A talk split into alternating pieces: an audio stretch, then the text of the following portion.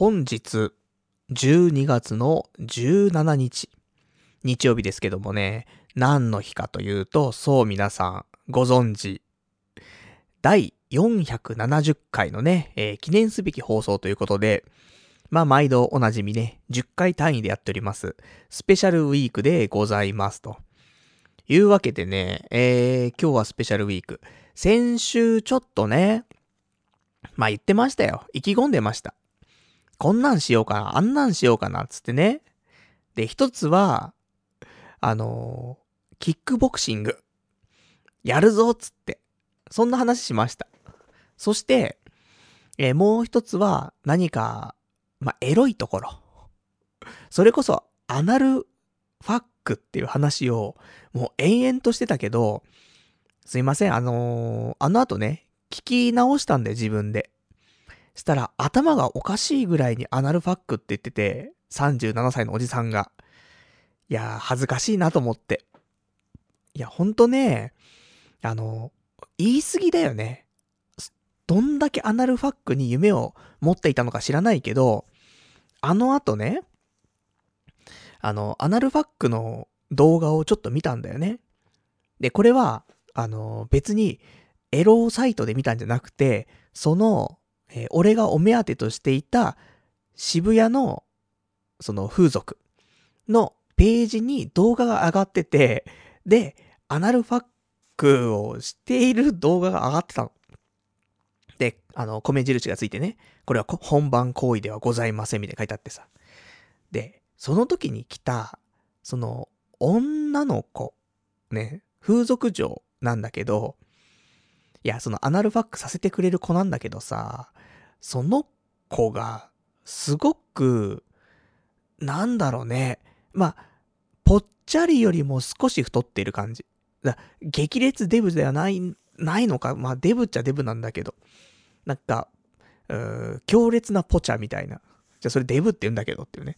まあ、それなんだけど、プラス、ちょっと脳がいっちゃってんじゃないかなっていう、そのもうエロで脳がなんかおかしくなっちゃってるような、えー激烈ポチャ、かっこデブなんだけどさ、その子のさ、アナルファックの動画を見てしまってさ、何俺言ってたんだろうと思って。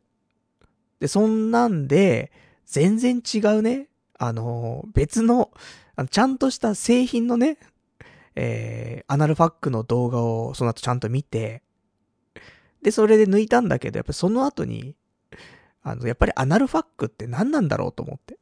全然興味が湧かないと思ってね。で、そんなんで、えー、もうアナルファックブームはね、先週からで、まあ、一気に冷めてしまって。まあ、とはいえね、何かしらそういう、まあ、エロいことっていうのもスペシャルウィークだからね、初体験をしたいなって思うわけじゃない。だからリスナーの方がね、教えてくれたような、その、イメクラとかね、制服着た女子をさ、例えばね、教室っていうシチュエーションなのか、もしくは電車の中っていうシチュエーションなのかわかんないけどさ、そういうのでね、痴漢をするとか、でも俺は思うんだよね。その、イメクラとはいえ、電車っていうシチュエーションで痴漢をするとするじゃない？そうするとさ、なんか、今までもちろんね、あのーそんな、電車の中で痴漢とかはさ、ないけどもさ、その、あるじゃん。いや、ないよ。ないんだけど、そうじゃない。気持ちはさ、多少、揺らぐときはあるじゃん。やらないよ、もちろん。そうじゃないんだけどさ。おー、なんか、すげえムラムラしている。そういう日が、じゃあ年に一回あるとしようよ。そんな時に、満員電車で、目の前に、なんか露出の多い女性とか、ねすごいスタイルのいい女性とかがいたりとかしてさ、ぎゅうぎゅう詰めだったりとかした時にさ、いや、間が刺さないよ。刺さないけど、刺してもおかしくないなって時はあるわけじゃない。ないよ。だけどさ、いや、本当にその、ちゃんと理性でね、あの、とどめられてるから私まだ人間でいられますけども、ただ、思うのは、これを、その、イメクラで一回経験しちゃうとすると、その後、またね、この年に一回のすげえ欲求ムラムラ期が来た時に、目の前に、もうそれこそ本当にね、素晴らしい女性がさ、あのもうぎゅうぎゅうでね、おっぱい押し付けてきた時にはですよ。いや、わからんぞと思って。これは押しとどめてるから、とどまってるだけであって、一回別でやってしまったら、リアルでもやってしまうんじゃないかと。これは AV とは違うじゃん。AV だったらまた視覚だけじゃない。でも、それを体験しちゃったらさ、疑似だとはいえ。なんか一歩踏み込んじゃうんじゃないかなと思って、私ちょっと怖いんですと。いうのもあるけど、でも、まあ、アナルファックよりは全然ね、あの、いいななんて思って、まあ結構調べました。で、候補はね、3店舗ぐらい絞られたんですが、だそんなわけでさ、まあスペシャルウィークだからね、やっぱりしっかり行きたいなと。で、これでね、えー、今年、今年というか、今、童貞ネット、えー、8年目ですよ。で、えっ、ー、と、次の24日 ?12 月24日、来週の放送で、丸々9年が経過するんだよね。9周年。そんで10年目に突入するっていうことなんだけどさ、だから、今、じゃ9年目か。ね、8年目じゃないね。えー、今9年目なわけだよね。最後の放送。そう考えるとさ、やっぱり、疑似痴漢。そのぐらい頑張んなくちゃいけないなとは思ったわけ。ね、その後の俺の人生どうなるかわかりませんよ。ね、犯罪はいかんよ。だから犯罪じゃないもちろん今回やろうとしていたことは。だけど、まあそこに手を出してしまうことでね、まあ今後人生どうなっちゃうかわかんないななんていうところはありつつ。で、そんなんで意気込んでさ、えー、先週ね、日曜日終わって、ラジオ終わって、で、月曜日ですよ。で、そのね、この一週間で、しっかり考えて、ね、プラン練って、で、週末の土日で実行してスペシャルウィークと。完璧だなと思って。やる気満々丸ですよ。で、まあ、月曜日もね、まあ仕事大変でしたけどね。まあ初日が終わり、月曜日。で、家帰ってきて、じゃあちょっとお風呂でも入って、その後さ、しっかりプラン考えようと思ってさ、あの、私ね、えー、ちょっと、まあ、狭い家ですけどもね、えー、お風呂がありますよ。一応ね。で、ユニットバス3点ユニット。でも今回引っ越ししたところ、その、浴槽がね、結構広いのよ。今まで住んだところで一番広いかもしんない。ユニットバスのお風呂としてはね。まあ、つっても狭いんですけど、狭いながらに広いっていうね、ところなんですが、で、そんなんでさ、ちょっとお湯にもね、しっかり使って、リフレッシュして、ね、スペシャルプランを考えようということですよ。で、お湯溜めましたと。ね、さあ入ろうと。した時にですね、私、なんかちょっと、部屋に転がっていたものをね、ちょっと踏んづけてしまいましてね。えっと、コンセントなんですけども、あの、コンセントって、普通さ、普通に差し込むじゃない？だから、なんだろう、まっすぐに伸びてると思うんだよね。コンセント、ね、なんか持ち手があって持ちます、差しますってまっすぐじゃない？でも最近のコンセントってさ、差し込み口がさ、直角になってさ、っていうのあるじゃない？直角になって壁に刺した時に、邪魔にならないみたいなタイプのさ、コンセントあるじゃない？それがさ、あの、上に向いてさ、その刃が出ていてさ、完全巻き菱だよね。それ踏んじゃってさ、もう完全にすっぱだかでさ、それ踏んで。で、流血っていうね。何やってんのよと思って。で、もう血がポタポタ垂れるしさ、穴開いてるしさ、足の裏にさ、おいおいと思って。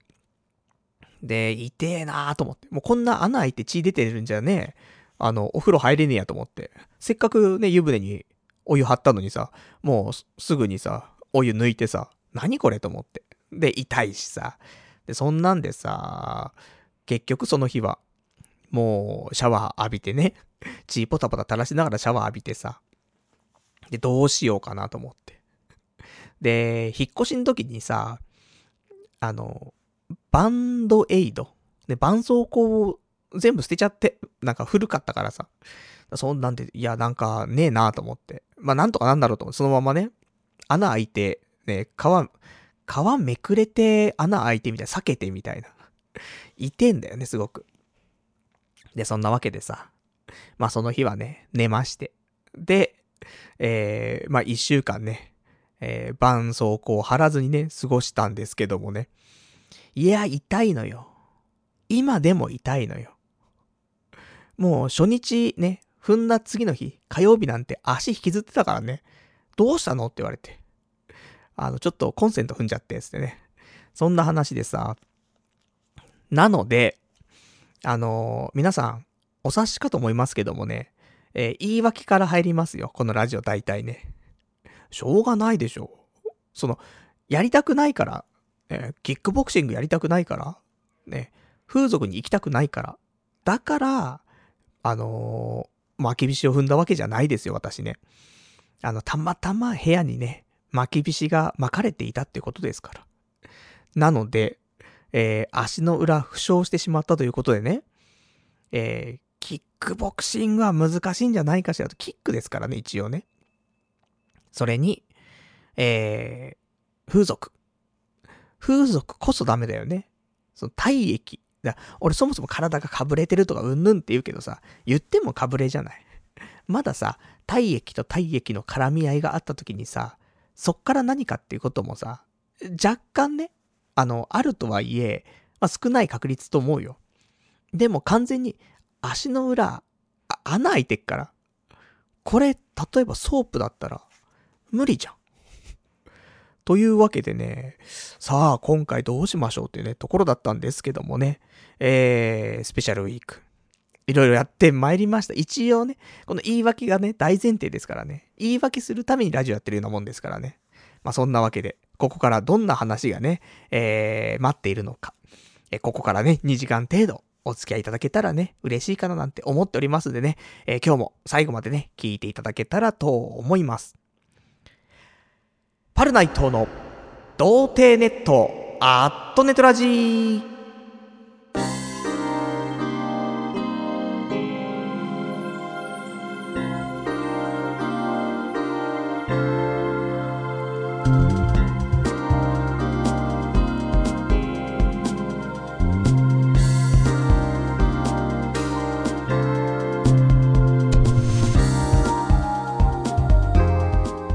まして、童貞ネットアットネットラジーパーソナリティのパルナイトです。こんばんは。というわけで、ちょっとね、あの、今日も足の裏にね、穴が開いておりますけどもね、えー、元気よくやっていきたいとね、思っておりますよ。ということで、いやいや、全然ね、あの、楽しくね、やっていきますからね。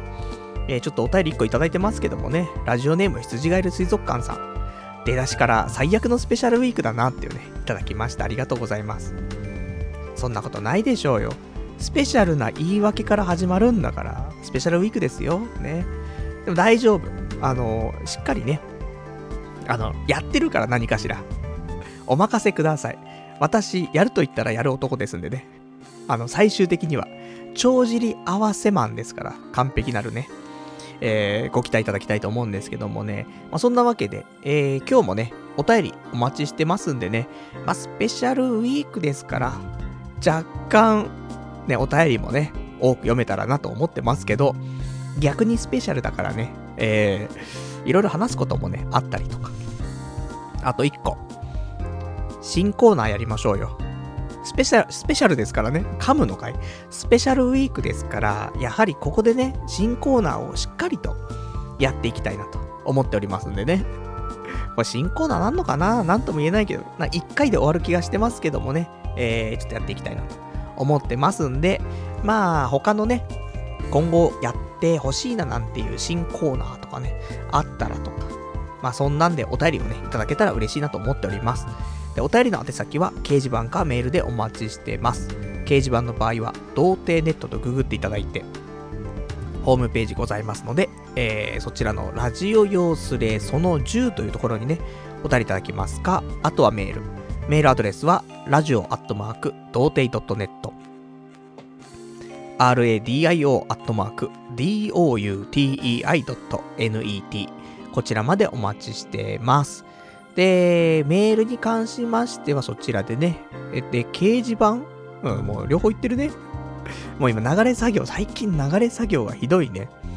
まあそんなわけでね、あの、リアルタイムであれば掲示板で事前にいただけるんであればね、メールでいただけたらと思いますよということでございます。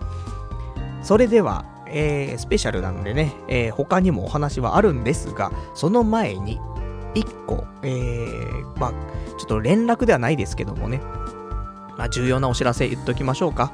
えー、来たる12月の23日の土曜日、童貞ネット、えー、9周年前夜祭のね、オフ会を開きます。で、えー、今日の時点で集まって、えー、くださったリスナーの方が、えー、全部で4名、掲示板にね、ちょっと書いてない方もいらっしゃるんですけど、全部で4名ということで、え、私合わせて5名での開催になります。まあ、とはいえ、えー、このリアルタイムでね、今聞いている方、いらっしゃるでしょう。で、ちょっと悩んでいますと。やっぱオフ会行きたいな。どうしようかな。あ、締め切り来ちゃった。残念。いや、大丈夫ですと。あの、ちょっとロスタイムと。っていうのも、えー、まだお店を予約していないので、大丈夫なんです。なので、えっ、ー、と、このラジオが終わるまでとは言いませんが、えー、明日の昼まで、ね、明日の午前中、だから12月の10 18日の午前中いっぱいまでは、ありとしますんで、もし来たいという方いらっしゃったら、えー、ぜひご参加くださいと。で、ただ、今集まってるメンツがやっぱり30超えてる人たちだらけなので、で、どうしようかなみたいな。で、そういうプランもありますよ。なんかその、えー、エロいところに行くとかね。あとは、おしゃれなね、えー、カフェバーに行くとかね。とか、ちょっと話題になっている、なんたらカフェに行くとか。で、カラオケに行くとか、ボーリング、ね、卓球。まあ、いろいろありますよ。まあ、どれもやりませんけどもね。もう、どれもやらずにどっかの屋台でね、おでん食って終わりなんですけども。まあ、そんなわけで、えっと、もしかしたら、えー、予算としてはね、3、4千円と言ってるんですけども、これ飲み会だけの金額なんでね、えっ、と、その後の2次会だ、3次会だがあった時には、えー、ちょっとお金かかりますと。あと年齢によってはできないこともあるかもしれませんっていうのはありますんで、えー、まあ、1次会だけでも、とかね。あとは、ちょっと私が多く持つんで、とか。私の方で、パル内藤の方で、ちょっとね、多く出すとか、いうことで、えー、皆様のね、懐を痛めないような形をね、えー、取ったり取らなかったり、ね、まあ、取らないんですけどもね、まあ、そんなのありますんでね、まあ、今回は今のところ、えー、まあ、若者がいないのでね、えー、追加で入ってくる方、もしいらっしゃったら、えー、まあ、若干2次会、3次会と、プラスアルファお金がかかる可能性ありますよと。もちろん相談の上ですけどね、皆さんとね。なので、てか、今、ね、参加表明してくれてる人もね、え、そ、そんなにお金かかるの？みたいなね、あるかもしれませんけどもね。まあ、ご相談の上ですから、それはね。まあ、1次会が面白かったら2次会行きましょうと。ただ、地獄の1次会ですからね。全く喋らないパル内藤がね、目の前にいるだけというね、ところなんでね。まあ、記念撮影でもしてくださいよ。私喋んないで立ってますから。とかね。いう話なんですけども。でもね、ちょっと最近思うのよね。毎回、オフ会やってさ、あんまり喋れなかったなって毎回思うんだけど、それはなぜかというと、やっぱ俺、何なんだろうって思うんだよね。なんかみんなすげえ集まってくれてすげえありがたいなとか思ってさ、なんか、いろいろ喋んなきゃとか思うんだけど、その思考をやめた方がいいんかなと思って。ね、結構遠くから来てくれる人もいるんだよ。愛知とか、多いんだよな。なぜ愛知勢が多いんだっていうね、ところあるんだけど、なんか愛知の人ね、ちょっと多くて、なんか遠征してきてくれる、くれたりするのよね。ありがたい話で。なので、そこまでして来てくれるってことはよ、俺もう少し、まあ、図に乗ってもいいってわけじゃないけど、もうちょっと、その、わざわざ来てくれるっていうことは、まあ、神じゃんっていうね。まあ、神だよ、神、神。ね、神が少ねえわけじゃねえって。ね、まあ少ないんですけどもね。っていうぐらいの気持ちを持って、ね、こんにちは神ですよ、という気持ちを持ってオフ会に臨むっていうことで、もう少しリラックスできるんじゃないかと。ね、俺も、神になれば、さすがにちょっとリラックスできるから。とかさ、ちょっと思いましてね、なんかもう少し、なんかやりやすく、ね、えー、オフ会をね、楽しみたいなと。そんな風に思っておりますんでね。まあそんなところでございますよと。えー、そんなわけで、えー、オフ会ね。まあ、今、俺含めて5名だから。5名ってことは、6名席になるからね。どうしても、予約したらね。だから、まあ、最低1名はね、あの、普通に空いてますからね。何の問題もございませんので。なので、えー、まあ、どしどしと、ね、えー、ご参加いただけたらと思いますんで、ご参加希望の方は、掲示板にね、オフ会のスレもありますし、えー、YouTube じゃない、Twitter のね、ダイレクトメッセージ、DM の方でもね、送ってくれればね、それで対応できるとかと思いますので、それでよろしくお願いしたいと。えー、時はね、えー、と12月の23日のお時間18時からとなっておりますんでね。まあ、その前に1次会っていうか0次会はなしの方向で行こうかなと思ってますけども、夜はね、えー、まあ、長くやれたらなと思いますから。まあ、2時間か3時間のね、飲み放題の後、まあ、9時ぐらいから、さあどうしようかと、ね、なるのかなみたいな。どうなるんでしょうかね。えー、お楽しみにと。その模様もね、来週の、えー、12月24日、童貞ネット9周年、ね、スペシャルウィーク、ね、毎週じゃねえかってね、えー、それでね、ご報告したいなと思っておりますよと。ではね、えー、お便り、ちょっといただいてますから読んでいきましょうか。ラジオネーム294番さん。パルナイト選手。足に穴が開き、無念の故障者リスト入り。なぜか、ダイナマイト四国を思い出すっていうね、お便りいただきました。ありがとうございます。と。ね、ちょっと故障者入りしてしまいましたけどもね。まあ、ありますよ。こうやって意気込んでる時に限ってね。あの、足に穴が開いてしまうなんてことはね、ありますんで。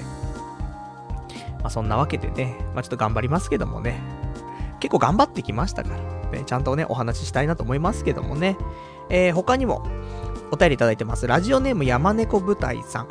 パルさんこんばんは。今日、パルさんも渋谷いたんですね。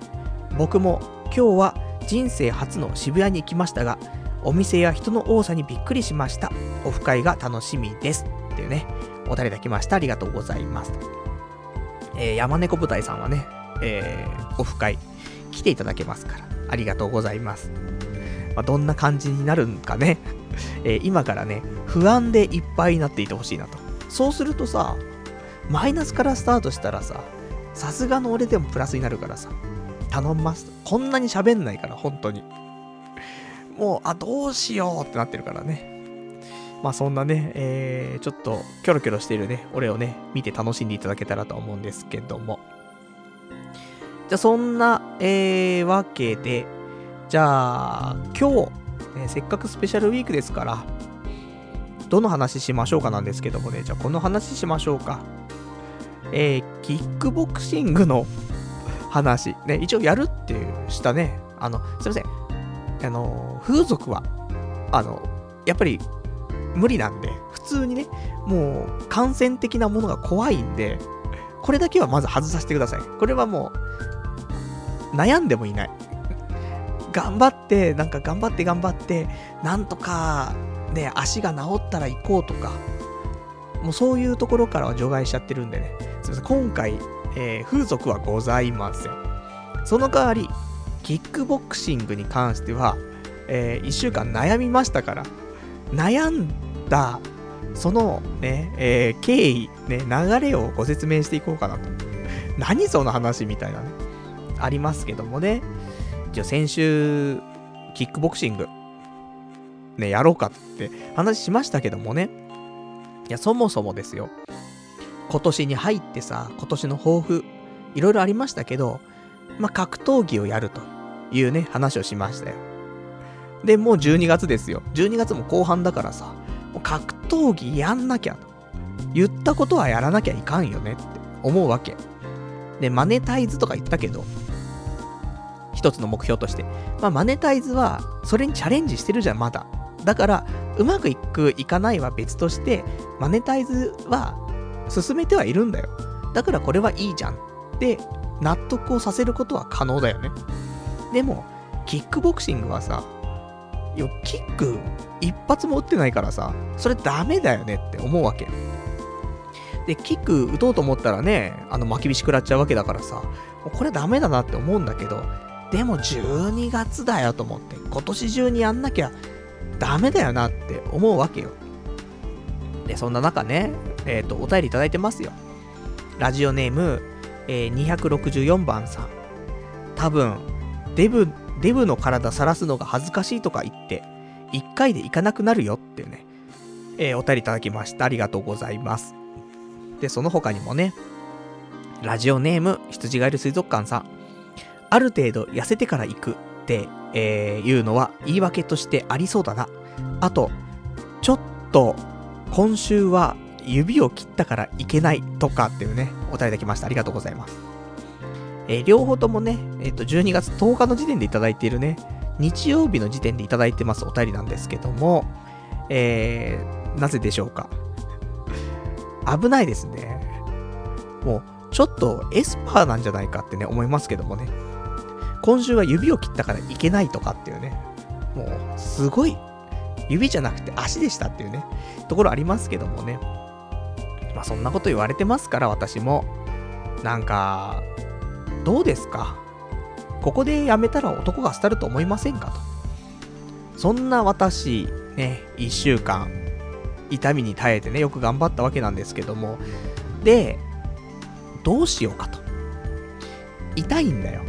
金曜日の夜も痛かったんだよね。で、気持ち的には土曜日に行こうと思ってたのね。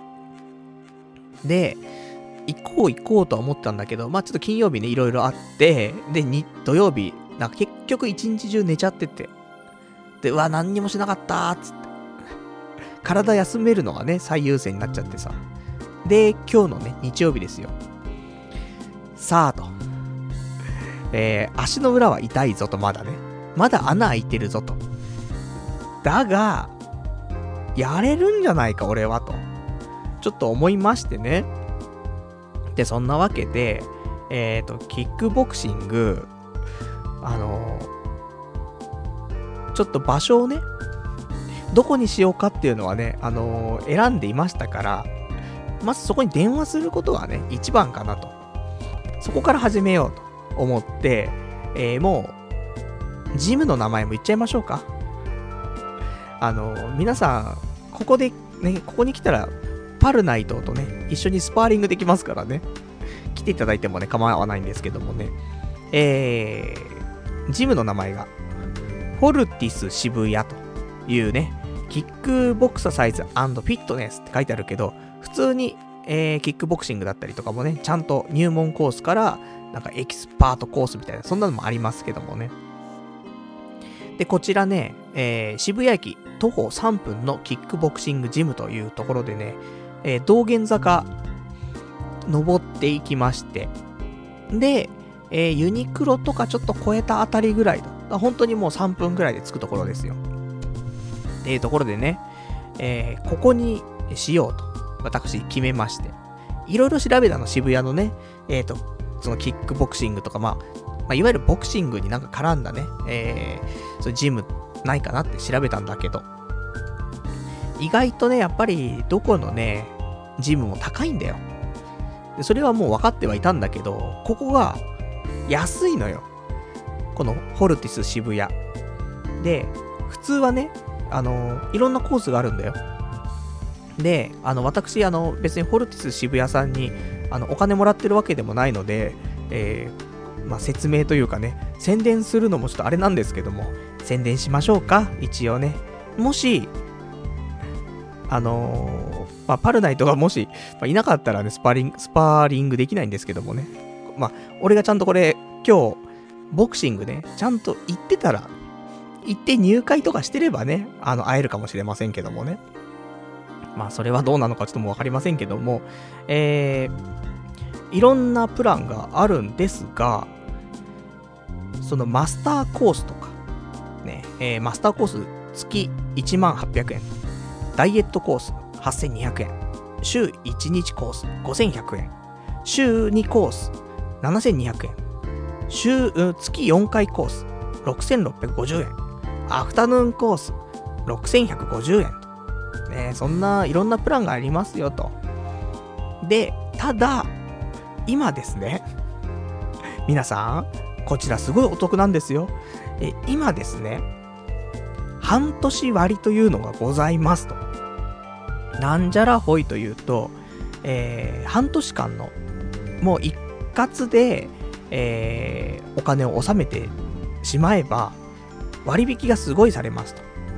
で、どのぐらい割引されるんですかっていうと、普通だったらですよ、もう月額1万800円のマスターコース。これすごいのよ。あの、もう毎日、毎日ジム通える。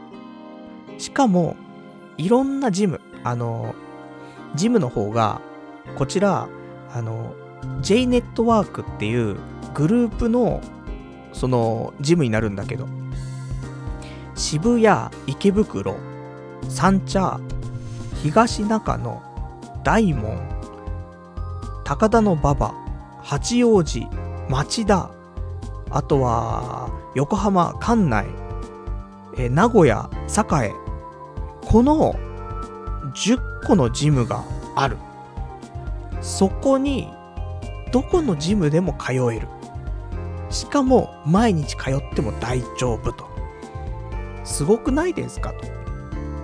しかもですよ。しかもが多いぞ。入会金が本来、えー、1万 ?1 万円かかるのかしら？それがない。素晴らしいですね。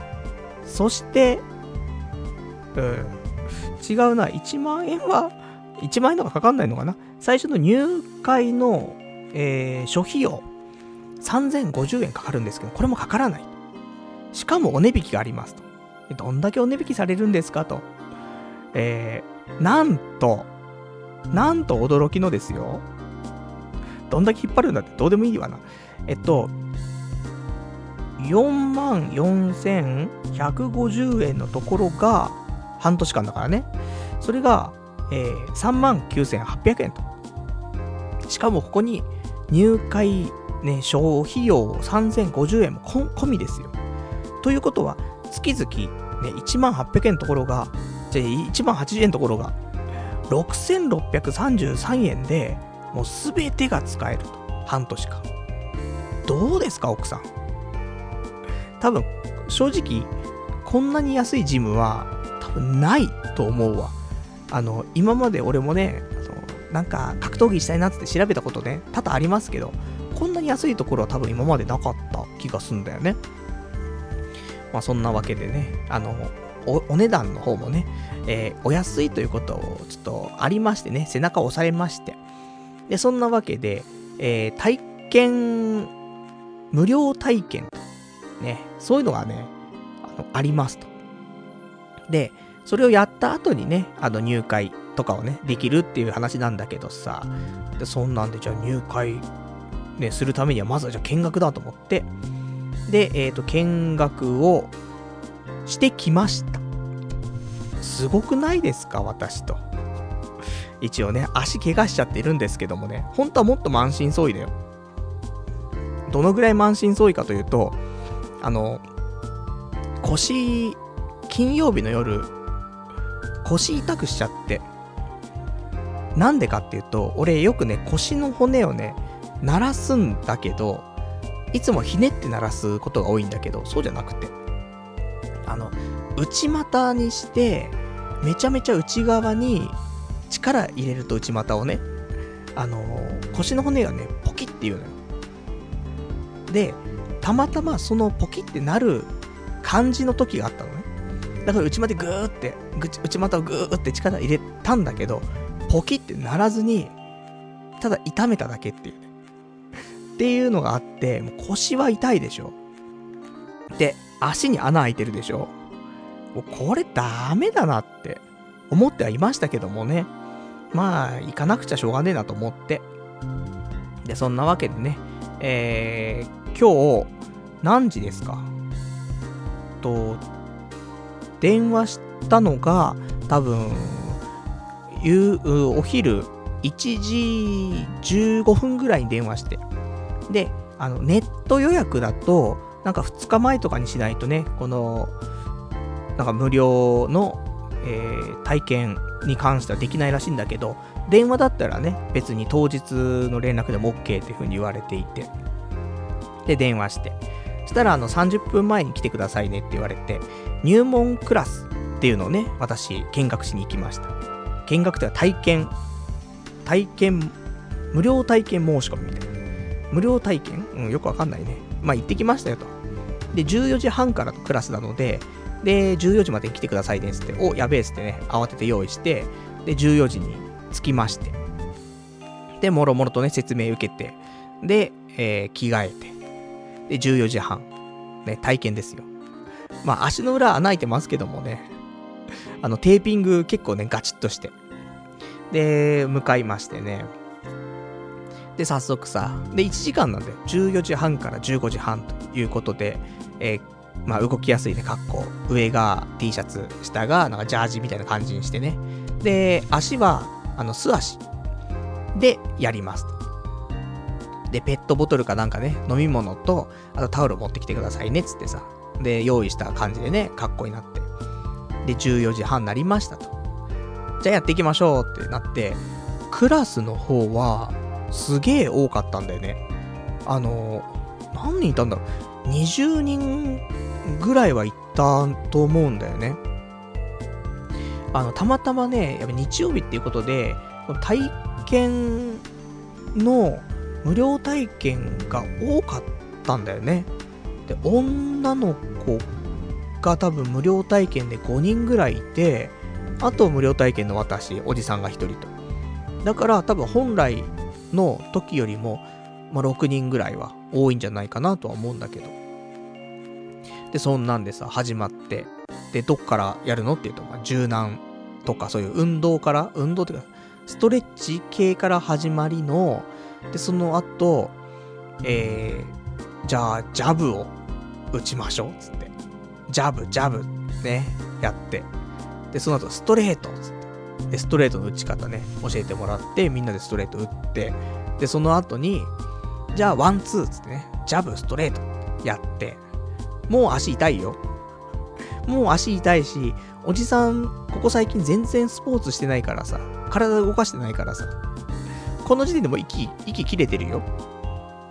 で、そんなんで、で、その後、ジャブ、ストレートで、そのフック、やって、なるほど、こうやって打つんだ、と思ってさ。で、その後に、じゃあ今日はキックの方は膝蹴りしましょう、つってね。で、膝蹴りを学んで、じゃあ全部通しで、つってね。えー、ワン、ツー、フックの膝蹴りみたいなね。やって。おー、もう足痛えぞ、と思って。足の裏、ね、これもうぶっ飛びそうだし、そもそも、あのもう肺もやられちゃってて。いや、おじさんしょっぱなからそんな動けないぞと思って。じゃあその後に、あの、じゃあちょっとね、そういう動きとか、あの、構えとか、いろいろね、あの、まあ、学んだからということで、じゃあこっからはペアになってまずは、なんか、あの、相手の肘を触る、なんかそういうスパーリングみたいなやつをやりましょうつって、二人一組になって、なんかお互いの肘を触り合うっていうね。でも触らせないぞもう触っちゃうぞっていうね。そのやりとりなんだけど、まあこれも苦しいんだよね。動くし相手が。で、肘全然触れねえしっていうね。ところで。で、それが終わっ、それはもう何人もね、その、なんか順番変えたりとかして、で、ぐるぐる回って、やり終えて、何人ぐらいか ?3 人とか、えー、まあ、相手がね、変わって、で、やって。で、その後は、なんか腰にタオルを、その、なんかぶら下げて、で、お互いにタオルの取り合いみたいなのね、やるっていうことで、で、そんなんで、それも3人ぐらい回ったのかな。でも、もう、ゼーハーゼーハーですよ。もう、足の裏とかうんぬんとか言ってる場合じゃねえと。もうそうじゃなくて、辛い。普通に辛いぞ、おじさんにはと。運動不足が入る、そういうクラスじゃないぞと思って。一応入門クラスっていうのは一番下のクラスなんだよ、そういう。なんかフィットネスとかじゃなくて、ちゃんとね、あの、キックボクシングってところでは、あの、入門クラスが、その一番低いクラスだし、しかもね、体験入学みたいなので、その、女の子今回5人来てるわけだからさ、そういう女の子も来るようなクラスなわけじゃん。それでおじさん、ゼーハーゼーハーだからさ、これはやばいと思って。で、途中でね、ちゃんとあの、まあ、ちょっと休憩があったりとか、水飲んだりとかあるんだけど、いや、そういう問題じゃねえと。この流れで一回、なんていうの ?1 分間のインターバルとかあってもどうにかなるようなもんじゃねえぞって思いながらさ、じゃあ、終わりかなって思ったんだけど、まあ30分だよね、ここでね。あと30分あると思って。まだまだじゃんと思ってさ。それじゃあ、つって、今度は、あの、また二人、ね、えー、一組になって、えー、ミット打ちしましょう、つって。お、早えなと思って。ミット打ちもうすんのと思ってさ。もっとな、基礎練でいいのにって思うんだけどさ、やっぱね、入門コースとはいえ、ミットとかね、そういう、その、ちゃんとグローブはめてやらないとさ、飽きちゃう人もいるわけじゃん。ねえ、だから、わ入門、それ初級クラスとかにしてよと思って。初級、中級、上級とかあってさ、で、その前の入門じゃない。そしたら入門はもっともっと体力作りみたいなのさせてよと思うんだけどさ。えー、じゃあグローブ、ね、えー、して、っつって。で、俺がね、グローブしてさ、で、ペアになってくれた人がね、あのー、ミットっていうか、デカめのミットだよね、その、ボクシング用だとさ、あの、手のひらが大きくなったようなさ、ミットだけどさ、キックボクシングだからさ、結構でかいんだよね。あの、キックに耐えられるでっかいやつね。あの、正方、長方形のでっかいやつみたいなやつなんだけどさ、それをね、相手は持ってくれて。じゃあ、まずは、さっき教えた、えジャブからね、やっていきましょうつって、で、ジャブをね、ちょっとね、打ち。で、ちょっと打って感覚分かりましたと。そしたら、じゃあね、ジャブ10回っつってね。で、生徒の中のね、誰かがね、えー、カウントしていくんだよね。1、2、3つって。で、それに合わせて私も、ジャブをね、1、2、3、4つって。で、10回やって、ね、じゃあ次つって。もうやばい。いや、もう無理よと思うんだよ。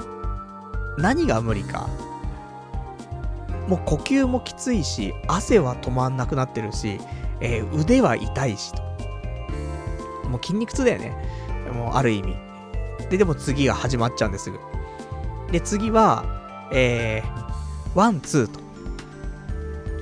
ワン、ツーやりましょうってなって、えー、じゃあまたね、少し合わせた後に、えー、また10回、ワン、ツー、ワン、ツー、ワン、ツーつって。いや、もう無理だよと。もうほんと無理だよって思うけど、でも、さっきやったことをやり直すって考えると、まだあるよね。あの、ワン、ツー、フックと、あと、ワン、ツー、フックの前に、そうだよね。ワン、ツー、フックの後に、普通の膝蹴りがあって、で、最後に多分、ワン、ツー、フックの膝蹴りっていう、あと3段階待ってるよねって思ったら、まあ、案の定残ってるよね。いや、もう無理だよって思いながらも、えー、ワンツーフック10回やって、で、膝蹴り。で、膝蹴りはちょっと特殊なんだよ。あの、膝蹴りの打ち方もあるし、あと受け方っていうの少しね、あの特殊だったりするからさ、膝蹴りっつって。で、えー、その後に、ワンツーフックの膝蹴りですよ。で、私、ちょっともう、限界くんで、もう一回だけね、その、どこだったかなワンツーフックはやったんだけど、多分ワンツーフッ膝蹴りもやったな。まあなんかどこかでですね、あの、先生にね、ちょっと一回休んでいいよって言われて、そのぐらいやばかったんだろうねっていうぐらいやばくて。まあ、若干吐きそうなところもありましたしね。で、汗が尋常じゃなかったから。一回ね、あの、いいよって言って休んだんですけども、でもすぐ始まっちゃったから、いや、これダメだって思いながらさ、一応最後までね、やりまして。休んだの一応一回だけだよね。で、えー、ワンツーフックの膝蹴りと、やりましたと。いや、これはきついなぁと思って。もう、本当に無理っていう状況だったの。なんだけど、じゃあ交代して、つって。お、何言ってんだと思って。俺がミットを持つっていうね。いう感じなんだけど、あのー、ミット。ミット意外と重たいんだよね。で、マジかーと思って、で、ミット持つじゃん。で、同じようだよ。その、ジャブ受けて、ジャブストレート、あ、じゃジャブ受けて、ストレート受けて、で、ワンツー、で、ワンツーフック、で、膝、で、ワンツーフック、膝、ね。これはやっぱ10回ずつ全部食らって、おーっつって。で、途中でね、俺メガネかけながらやってたからさ、見えないから。だけど、途中でね、その、あの、パンチを、その、なんか吸収しきれずにね、顔に当たっちゃって、その自分の手とかがね。で、メガネ当たっちゃったから、ちょっと一回メガネ外してさ、やり直したりとかして。で、そんなんでさ、もうね、あの、ミットを持ってられない。ミットを、あの、なんていう、上げておけないっていうの。手がもう全然上がんなくて。苦しくてさ、どうしようと思って。しかもミット受けるのも結構難しいんだよね。相手が打つのに合わせて、それになんか被せるというかさ。だただ持ってるだけじゃなくて、少しだけこっちから迎えに行ってあげないといけなかったりとかするから、それでもさ、やっぱりね、辛いなと思ってさ。で、でバンバンバンって、ドカンみたいなさ、食らって。で、それ終わってだよね。よしと。なんとかだよ。なんとかかんとかで終わったなと思って。そしたら、つって。じゃあちょっとまた交代して、つって。また交代ってなんだよと思って。そしたら、あのー、じゃあ、10秒間、あのー、連打、つって。ワン、ツーを10秒間打ち続けるっていう。それをしてくださいと言われて。で、私、ね、今ちょっと話ししながら、あの、ここまでの流れでね、一回休憩したって言いましたけど、あの、嘘ですね。ここまで休憩してないね。この、ワンツーの連打の時に休憩したね、俺ね。だってさ、このワンツーの連打、10秒間、あの、よくあんじゃん。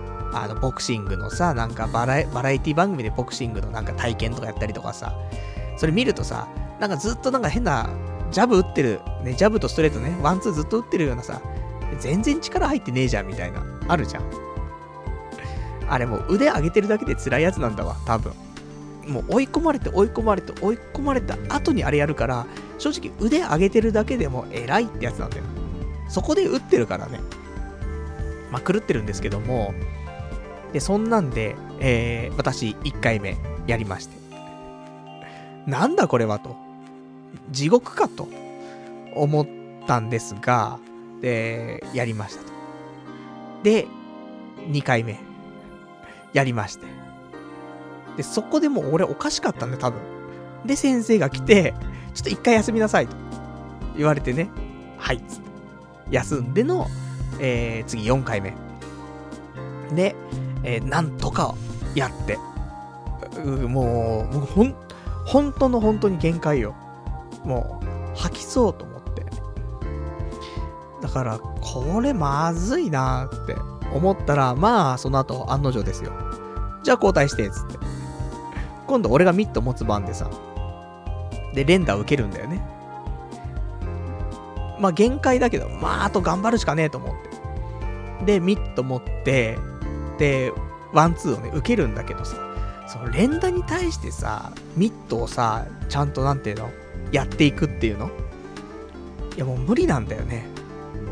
早いし、連打早いし、もうそんなに頑張れないしっていう。てか、そもそも、なんか、6秒ぐらい経った時点で、腕上がんなくなるの。でもこれ腕上げてるだけでもほんときつくて。何これと思って。重たいしさ。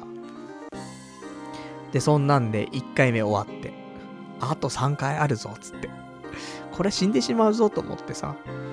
んで、もう、本当にもうできないなと思って。だからもう、上げてるだけが限界って思ってたら、相手の人が、あの、上げてるだけでいいからって言って、相手の人もそんな強く打たないでね、本当にその、シャドウに近いよね。ほんと軽く当てる感じだけど、まあ一応ね、それで10秒やってもらって。でも、本当にもう、6秒ぐらいの時に、また腕が限界になって、もう上げてるだけで精一杯。上げてらんない。こんなかと思って。で、そんなんで、あと2回もね、消化して4回。なんとかやって。いやー、もうほんと無理っすって思ってさ。で、ちょっと休憩して。じゃあ、その後、あの、みんな一回ね、えっ、ー、と、座ってもらって、つって。で、円になって、つって。で、今度は、もうボクシングはね、その腕使うのはなくなるっぽいんだけど、最後に、えっ、ー、と、最後っていうか、なんかみんな、横にな、横になるとか座った状態で、で、足上げて、で、えー、だからちょっと腹筋プルプル状態だよね。足伸ばして座りつつ、足を上げるみたいな。で、腹筋プルプルさせつつ、えー、そう、20人ぐらいで、何キロぐらいかな ?2 キロぐらいのプレートみたいなのを回していって、受け取った人は5回横に振って、ふんふんふんふんふんふんつって、5回振ったら次の人に回すみたいな。で、この20人回しきるまで、足は、あの、地面についちゃダメですっていうね。いやもう、ここに来てそれかよと思って。しかも俺、腰痛めてるじゃん。もう限界だよと思って。でも、女の子もいるし、で、誰も、そこで、誰かがね、それは足つけばさ、俺もとかちょっと思う時もあるけど、あの、結局誰も足つかないわけ。だから俺もなんとか頑張ってさ、で回ってきたらふんふんふんふんやってさ、回してさ、まあ腕が上がんないだけだからね、あの腕使うこと自体は平気なんだけど、上がんないだけだからさ、それなんとかふんふんやってさ、終わってさ、いや限界と思った。ら、まあその後もう一回なんかちょっとね、あの、変な足広げて、えー、更新するみたいなさ、四股踏んじゃったみたいな。あそんなんさ、みんなで繋がって、チューチュートレインみたいになっちゃって。でそんなんやってさ。で、お疲れ様、つって。1時間経って、ちょっと早いけど今日は、つってね。まあ、足手まといの俺がいたからね、ちょっと早めに終わったんでしょうけども、まあそんなわけでさ、体験、ね、してきましたけどもね。いや、もうきついなと思って。で、一応その、あの、無料体験の人は終わった後にね、もう一回受付に行ってくださいねって言われて。で、行ったわけです。で、パルナイトさん今日どうでしたかと。いや、きつかったっすねー、つって。もう全然、もう腕上がんないんですけど、みたいなね。いや、私も最初そうでしたよ、みたいなね。受付の人も言ってくれてさ。でもまだ若いんだから、とか言われて。いや、もうおっさんなんだが、つって。で、そうなんだよ。で、私もちょっと見てましたけど、結構動けてたじゃないですか、つって。序盤はな、つって。もう、序盤の、ミミッド打ちまでだよね。ミッド打たれるところになってからもう無理だったからね。とかね、思いつつ。んで、えー、で、どうしますか、入会と。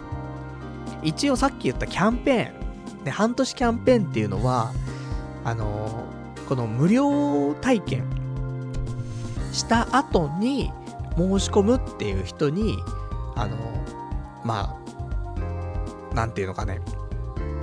まあ、OK よという話なのよ。その無料体験した人がその後申し込むってなったら、あの、その適用されるってやつなんだけどさ。でも私決めたんですよ。やろうって。だって俺も今年言ってんだから、格闘技するっつって。で、それは、無料体験をするって話じゃないんだよ。ちゃんとジムに行くっていうことじゃん。なので、えー、私、お金払ってきましたよ。えー、その3万9800円。半年間でね。だからもう半年間行きますよ。ただ、ちょっと思ったのは、この入門クラス、あのー、みんなの足引っ張りすぎちゃってるから、嫌なんだよね。なので、ちょっと当分ですね、あの、自主トレもできるの。だ自主トレもしつつ、あのー、なんだろう、このシェイプリーキックっていう、その、いわゆるその、ボクササイズ。まあ、かなりハードなボクササイズらしいんだけどさ、その、自主トレと、その、シェイプリーキック、この2つをちょっと12月はやって、で、1月入ってから、あの、ちゃんと入門クラス やっていこうかなと思ってさ。あとはね、やっぱり握力とかもね、弱いとね、あのきつい。ミットが、その、持ち手があるんだよね。でもさ、この持ち手を、その、持てないというか、握力が弱くなっちゃってすぐに。もう力が入んなくなっちゃってきつくて。もうそっからなんだよね。なので、あの、その辺もあの、ちょっと力つけて、で、みんなに迷惑かけないようにね、えー、なりたいなと。まあ、一番はね、そうやって入門クラスに何度も行って慣れるのが一番いいんだけど、いや、それにしても、ちょっと、迷惑かけちゃうなって思って。なのでね、ちょっと自主トレしつつね、えー、頑張っていきたいなと思ってますんで、えー、とうとう私、パルナイトをね、キックボクサーへね一歩前進ということで、まあ入門クラスですけどもね、あの、まずちょっと体験してきましたんで、まあここからね、ちゃんとやっていきましょう。しっかりとね、あの、お金も払ってきたことですし、半年間はいつ行ってもいいですしね。で、ジムの方も、まあ私渋谷ジムですけども、池袋でもいいし、三茶でもいいから、高田の馬場も行けるし。なので、もしよ、いや、ないかな。まあでもないとはいえ、もし、リスナーの方で、渋谷じゃなくてもね、さっき言った10個のジムの中でどれかに入会したっていう人がもしいたら、一緒に入門コース行くっていうことは可能だよ。一緒にミット打ちできるぞ。どうだい？そういうのは。ね、よくわかりませんけどもね。まあそんなわけで、有言実行する男ことパルナイト爆誕というところでね、えー、しっかりとキックボクシングね、えー、やっていきたいなと。そんな風に思っておりますと。じゃあね、そんなところで、えー、お便り読んでいきましょうか。ラジオネーム、えー、草壁さん。パルさんこんばんは。ついに格闘技、かっこフィットネス始めたんですね。話を聞く感じだと入門で、えー、ふるいにかけてるっぽいですね。いくつかコースがあるようですし、入門してからそのコースで落ちこぼれると指導に手間がかかるから、えー、体験の段階で本人の体力ややる気に合ったコースに誘導するようにしている気がします。格闘技は、えー、格闘技とかはとにかく続けることが、えー、肝心、えー、要ですから、無理なく続けられそうなコースを選ぶことをお勧めします。格闘技などは心技体、また自然と自分と向き合うことになるものです。格闘技にきつい痛いはつきものです。さあ、憧れの格闘技があなたを待っています。レッツエクササイズってね、お答えいただきました。ありがとうございます。いや、あの、さあ、憧れの格闘技があなたを待っていますの後に、レッツエクササイズって。ね、違いますよ。エクササイズでもフィットネスでもないですよ。ね、ちゃんとした、レッツキックボクシングだからね。まあ、ちょっと当分は体力作りから始めますけどもね。なんかでも渋谷のジムさ、あのー、サンドバッグないんだよね。あれないよね、多分ね。ちょっとわかんないけど。他のジムはサンドバッグあったりするから、サンドバッグ打ちたいなって思ったら、違うところに行くとか。っていうのもいいかもしんないけどね。まあ、三茶とかだったら俺チャリで行けちゃうし、で、池袋は遠いね。だけど、まあまあ、高田の馬場とか、ね、行けるかなみたいな。東中野行けるかなみたいなね、ところありますからね。まあそんなんで、ちょっとね、頑張りたい。ちょっと体力作りもあるけどもね、その、やっぱり格闘技って、かじったことある人とない人って差がすごいと思うんだよね。なので、かじってんな、こいつっていうぐらいには、ちょっと頑張りたいから、入門コースの次があるんだけど、えっ、ー、と、中級クラスかな。ここまではなかなか難しいかもしんないけど、でも中級クラスにならないとね、多分かじったって言えるレベルにならないと思うんで、そこ目指してやりたい。んで、あの、ま、先週ね、スパーリングはしたくないって話したの。あの、やっぱ粘膜とか弱いからね、網膜剥離とか怖いなと思って。だけど、まあ、スパーリングできるぐらい、軽いね、軽いスパーリングできるぐらいまで行きたいね、本当は。まあそんなところをね、夢見てね、えー、まあ1年ぐらいやれば、かじったとは言えるぐらいになるかなと思うんでね、ちょっと頑張りたい。だから、これから体力作り、まあそれこそマラソンとかね、引っ越しもしましたから、この辺ね、まだ徘徊してないからね、マラソンして徘徊したりとか、っていうところかなと思っておりますよと。じゃあね、えっ、ー、と、あと他にもいただいてます。ラジオネーム羊ガエル水族館さん。キックボクササイズ、フィットネスってデカデカと書いてあるじゃねえかってね、いただきました。ありがとうございます。まあ、書いてはあるけども、や、ちゃんとした、あのー、キックでしたよ。多分ね。ただ、エクササイズもやってるわけよ。で、このエクササイズは本当に辛いらしい。あ、だからもう、ダイエットっていうところではね、すごくいいかもしんないから、まずはこのたるんだね、えー、体をね、少しシェイプアップしてからね、ちょっと頑張りたいなと思ってますから。で、この、あの、エクササイズの方に関しては、なんか誰かと組んで一緒にやるわけじゃないから、自分のペースでできるらしいのね。人に迷惑かけなくて済むのは、すごくいいなと思って。もう嫌じゃん、人の、人に迷惑かけんの。生きてるだけで迷惑かけてんのにさ、もうなおさらね、迷惑かけたくないなと思ってさ。だからね、まずそこから頑張りたいですね、っていうところでございますと。じゃあ、そんなわけで。じゃあ、他ね、えー、お便りもいただいているかな。えー、ラジオネーム、ね、別のちょっとお便りですけども、アナルホジッチ監督さん。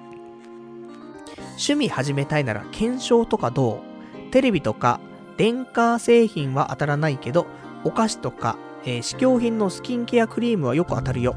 コーナー作って当たったもののレビューすれば時間稼げるしっていうね、お答えいただきました。ありがとうございます。まあ、あの、時間稼ぎはね、しなくても、あの、お便り実は溜まってますからね。えー、むしろお便り読めていない状況なので、ちょっと時間稼ぎはもうね、えー、できないんですけども。ただね、こうやって検証生活やってね、そういうコーナーすると、それはさ、あの、ラジオというよりも、YouTube がいいね。YouTube で検証しました。届きました。ね、開封つって。で、ね、こんなん当たりましたつってさ、じゃあ使っていきましょうつって。で、何点？つって。で、バーイつって。じゃじゃんけんタイムつってね。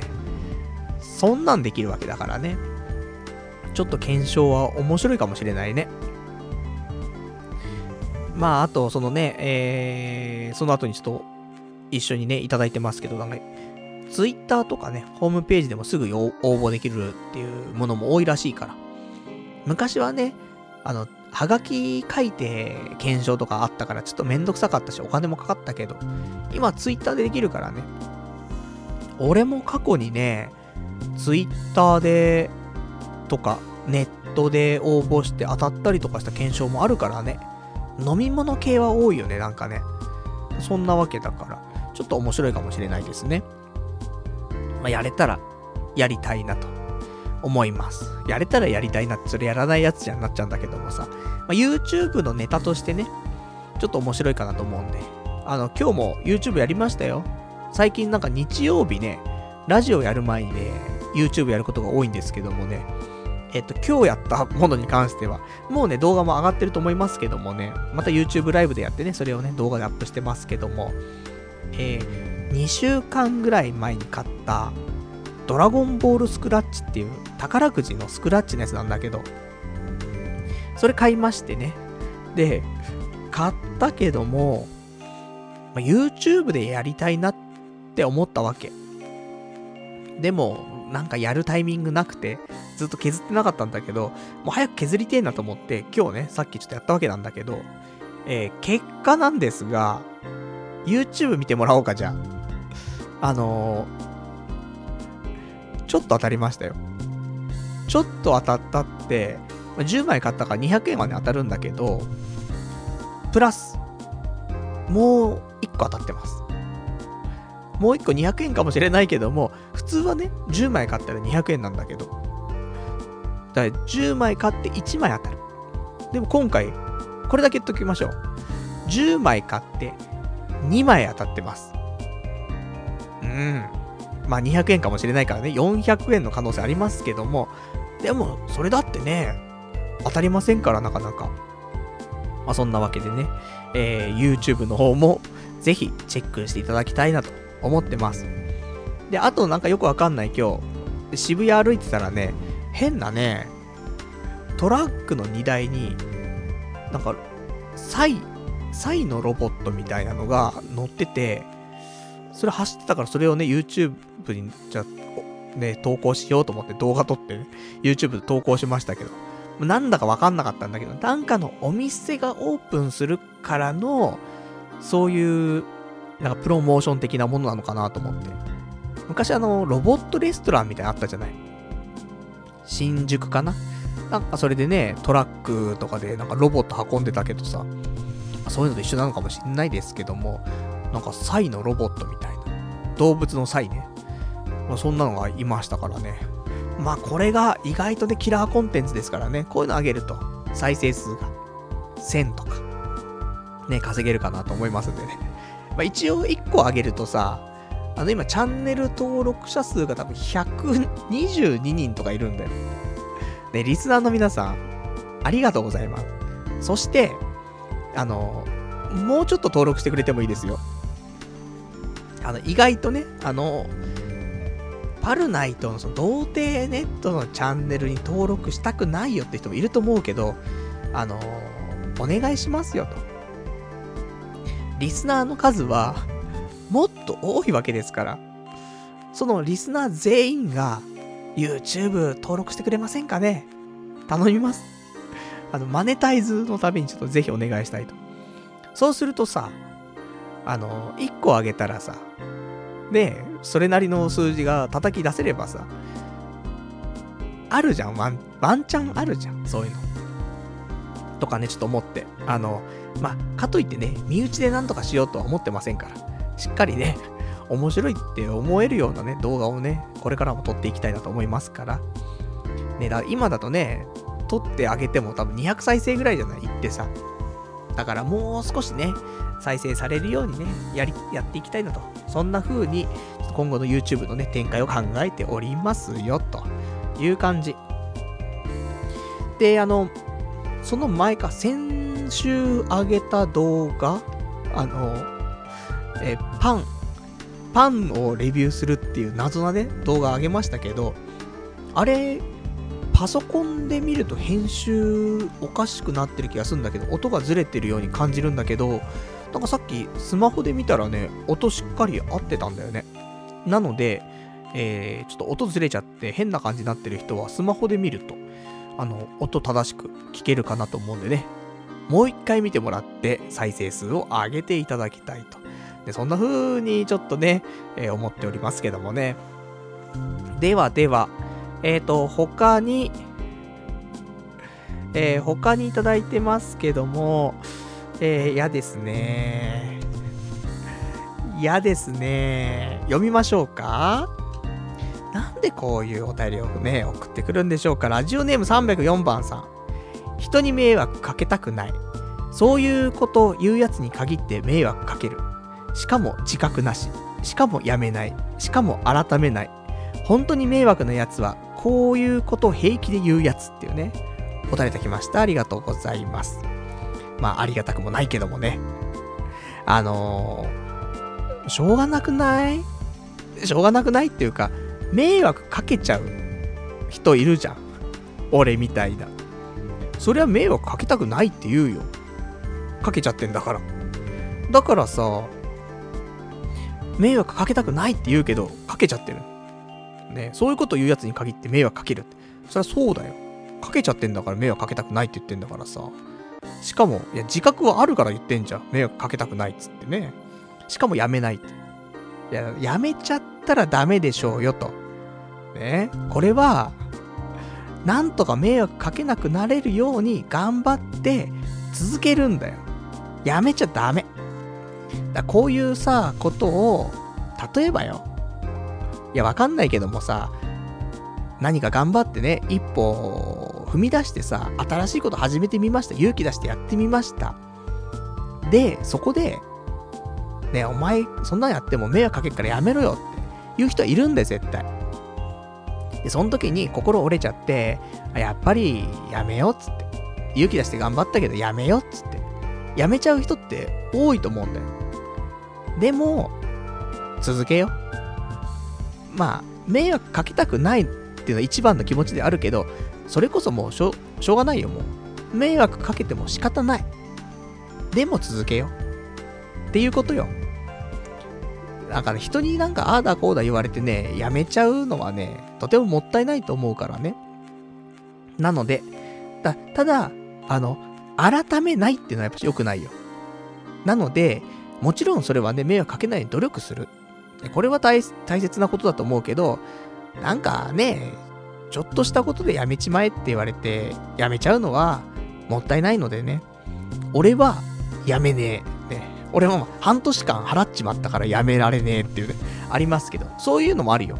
あの、先にお金払っちゃうことで、人にちょっと言われても、いや、やめらんねえだろっていう風に追い込むことはできるよね。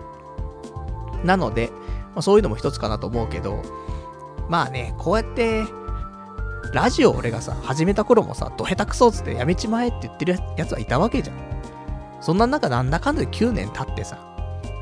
だから、まあ、ラジオに関してはね、迷惑かけるかけないあんまりないけどさ、まあ、人が絡むとね、やっぱり迷惑かけちゃうなって思うと、うん、すごく、なんか能力の低い我らはさ、ちょっと心をね、肉体も心も両方とも弱いからさ、ちょっときついんだけど、それでも、まあ、やめない。ね、しがみつく。迷惑かけたってもうしょうがないって思って、やるしかないよねって私思ってますけどもね。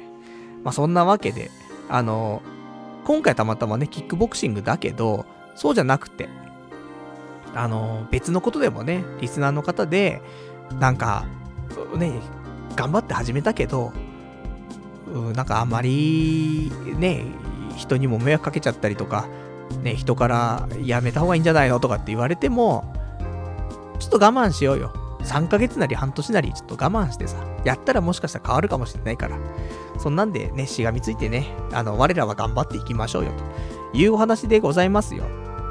わかんねえんだから。毎回ね、こういうこと言うと、なんか、方々からさ、言われるけどさ、俺いると思うんだよ、いつも思うけど。このラジオ聴いてる中で、一人二人、なんか、同じような境遇だったりする人って、その時々でいると思うんだよね。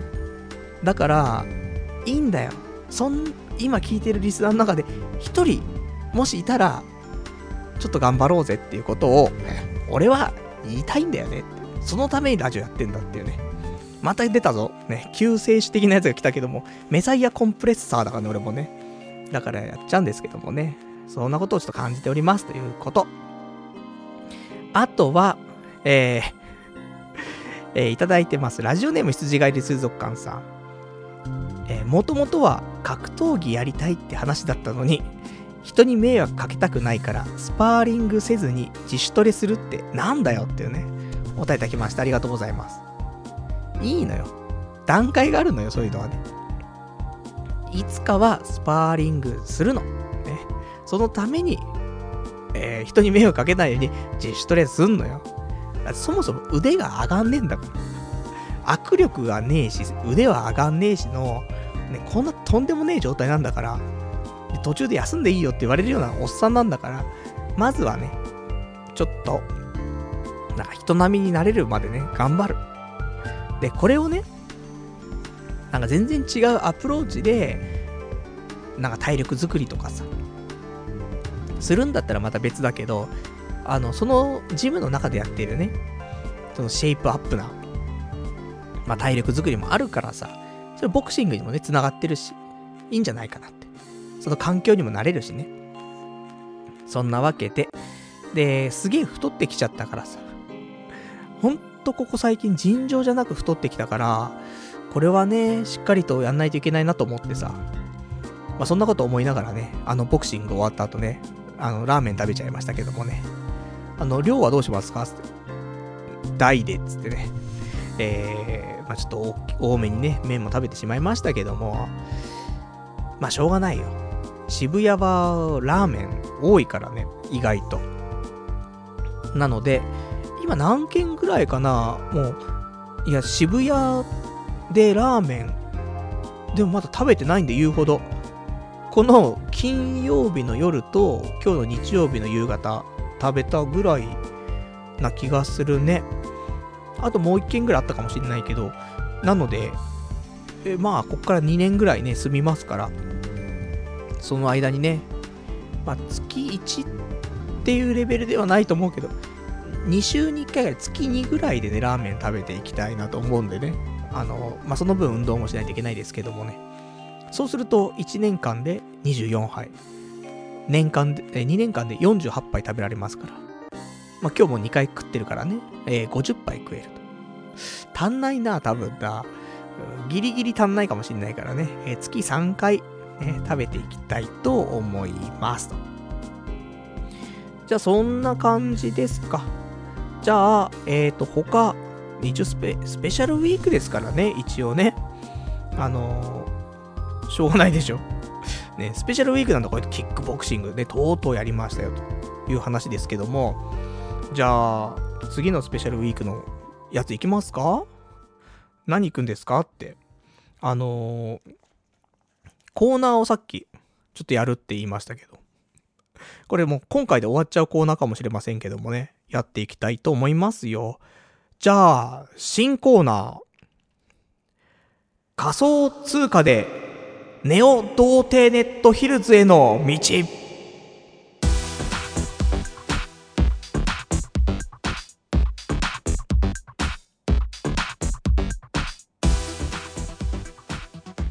まあそんなわけでね、始まりましたけどもね、えー、わけわかんないでしょう。そう、新コーナー、仮想通貨で、し、えー、ネオ童貞ネットヒルズへの道ということでね、えー、先週私、仮想通貨に手を出そうと。ね、そんなお話しました。で、えー、皆様からね、いや、遅えよと。仮想通貨今ですかというお便りをね、いくつかいただきましたよ。だけどもだけどだよね。やっぱり、やらないで終わるいや、良くないですよ、そういうのはね。なので、で、結局ね、やらなくて、あのー、後悔する。これは良くないよ。なのでね、やっぱやって後悔ということ考えてますから、私はね、仮想通貨手出していこうということで、えー、今週、ちゃんと手を出しました。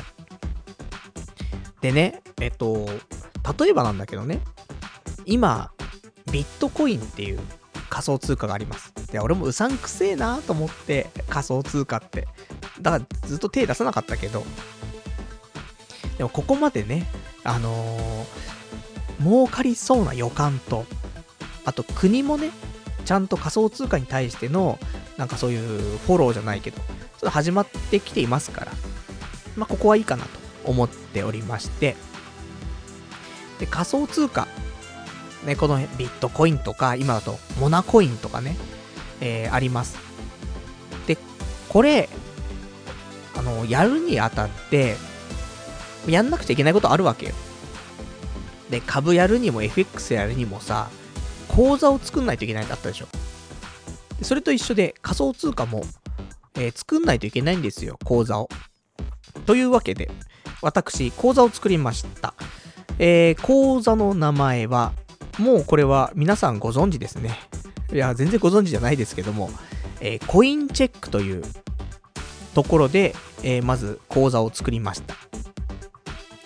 これのいいところ。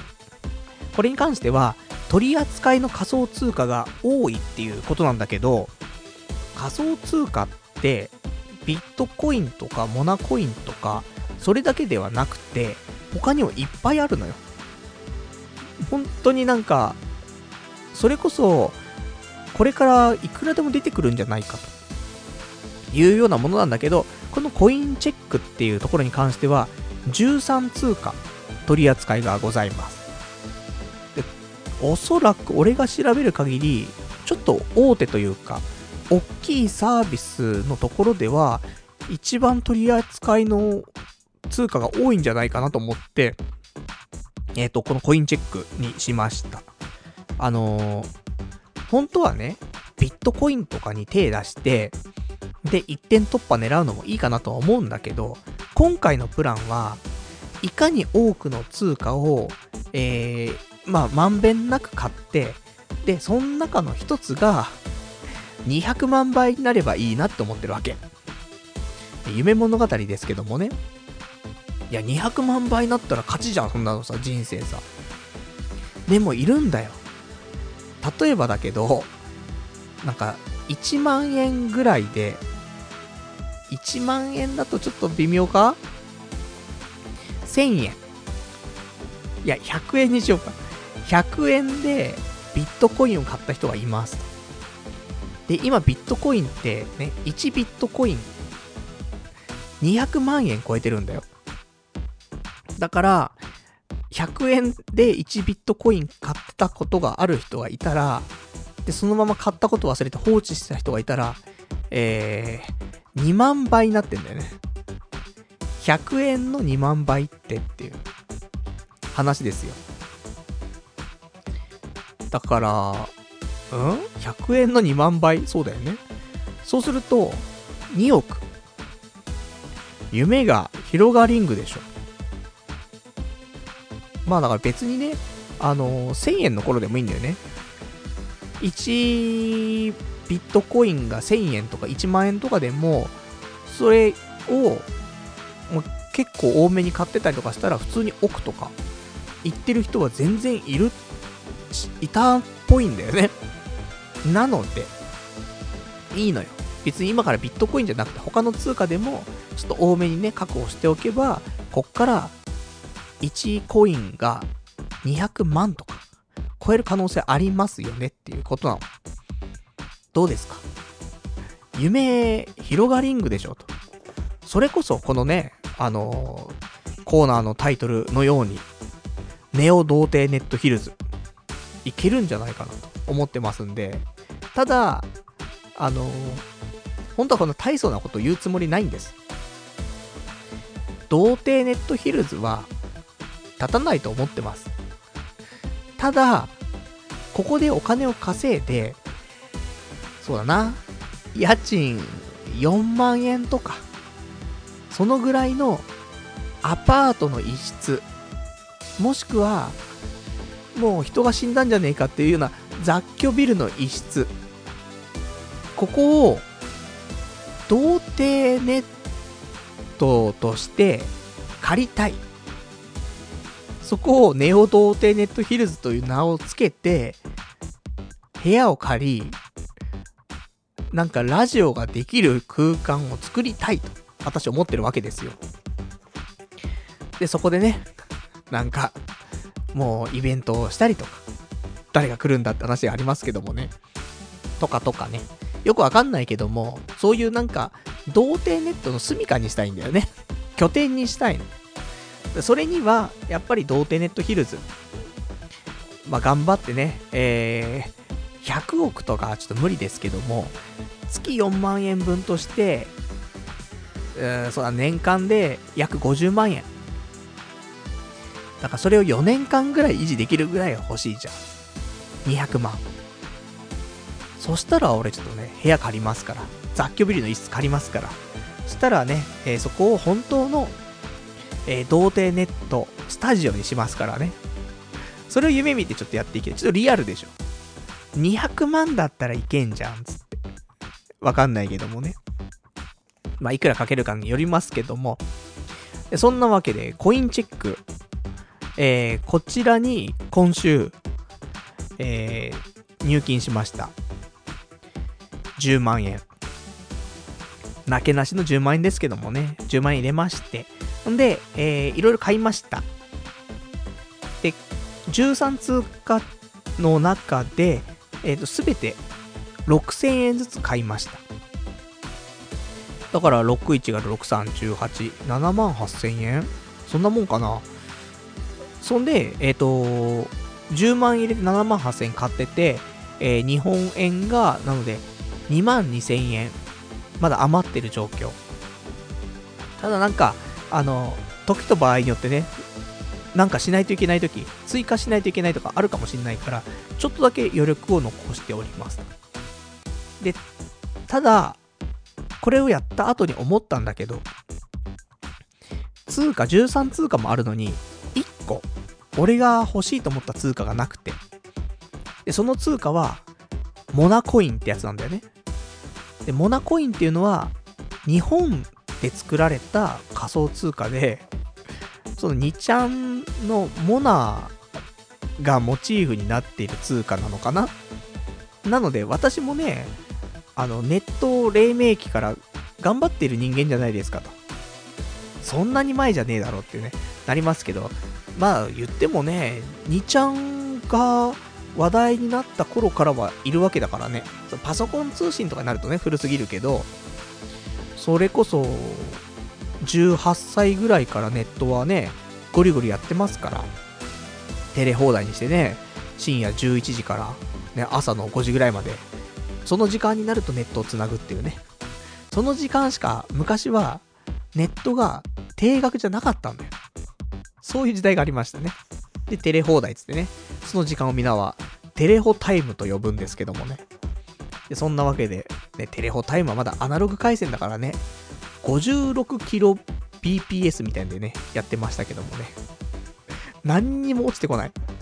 もう、エロ動画っていうものは、絶対無理なんだよ、落とすの。だから、本当にサンプル。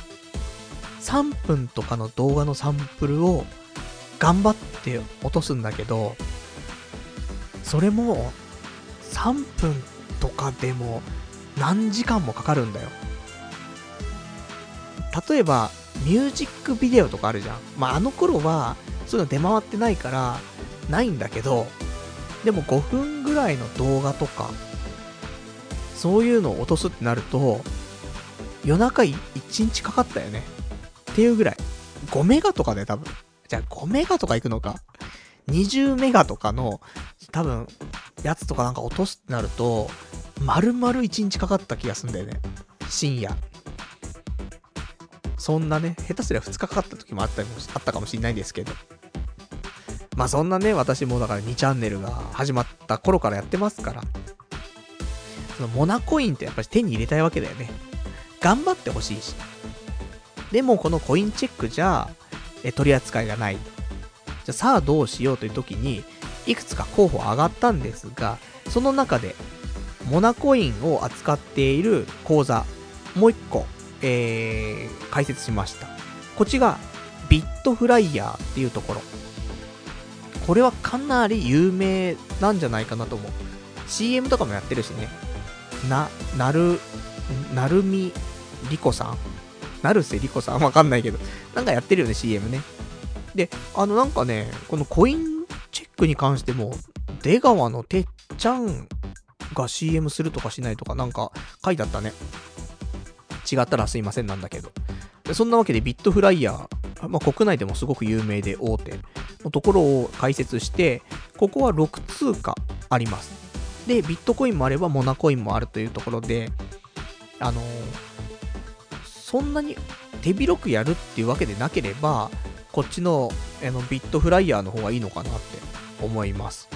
まあ、他にもね、あの、迷ったところで財布っていうところがあるんだけど、財布もいいかなと思ったんだけど、ね、他の、俺の、あの、知人も財布使ってるって人いたんだけど、でもちょっと取り扱い通貨が少なかったから、うん、どうかななんて思ってね、なんかのためにと思って、えっと、ビットフライヤーにしました。で、モナコインも買いまして、で、これに関しては、えー、10モナコイン買いました。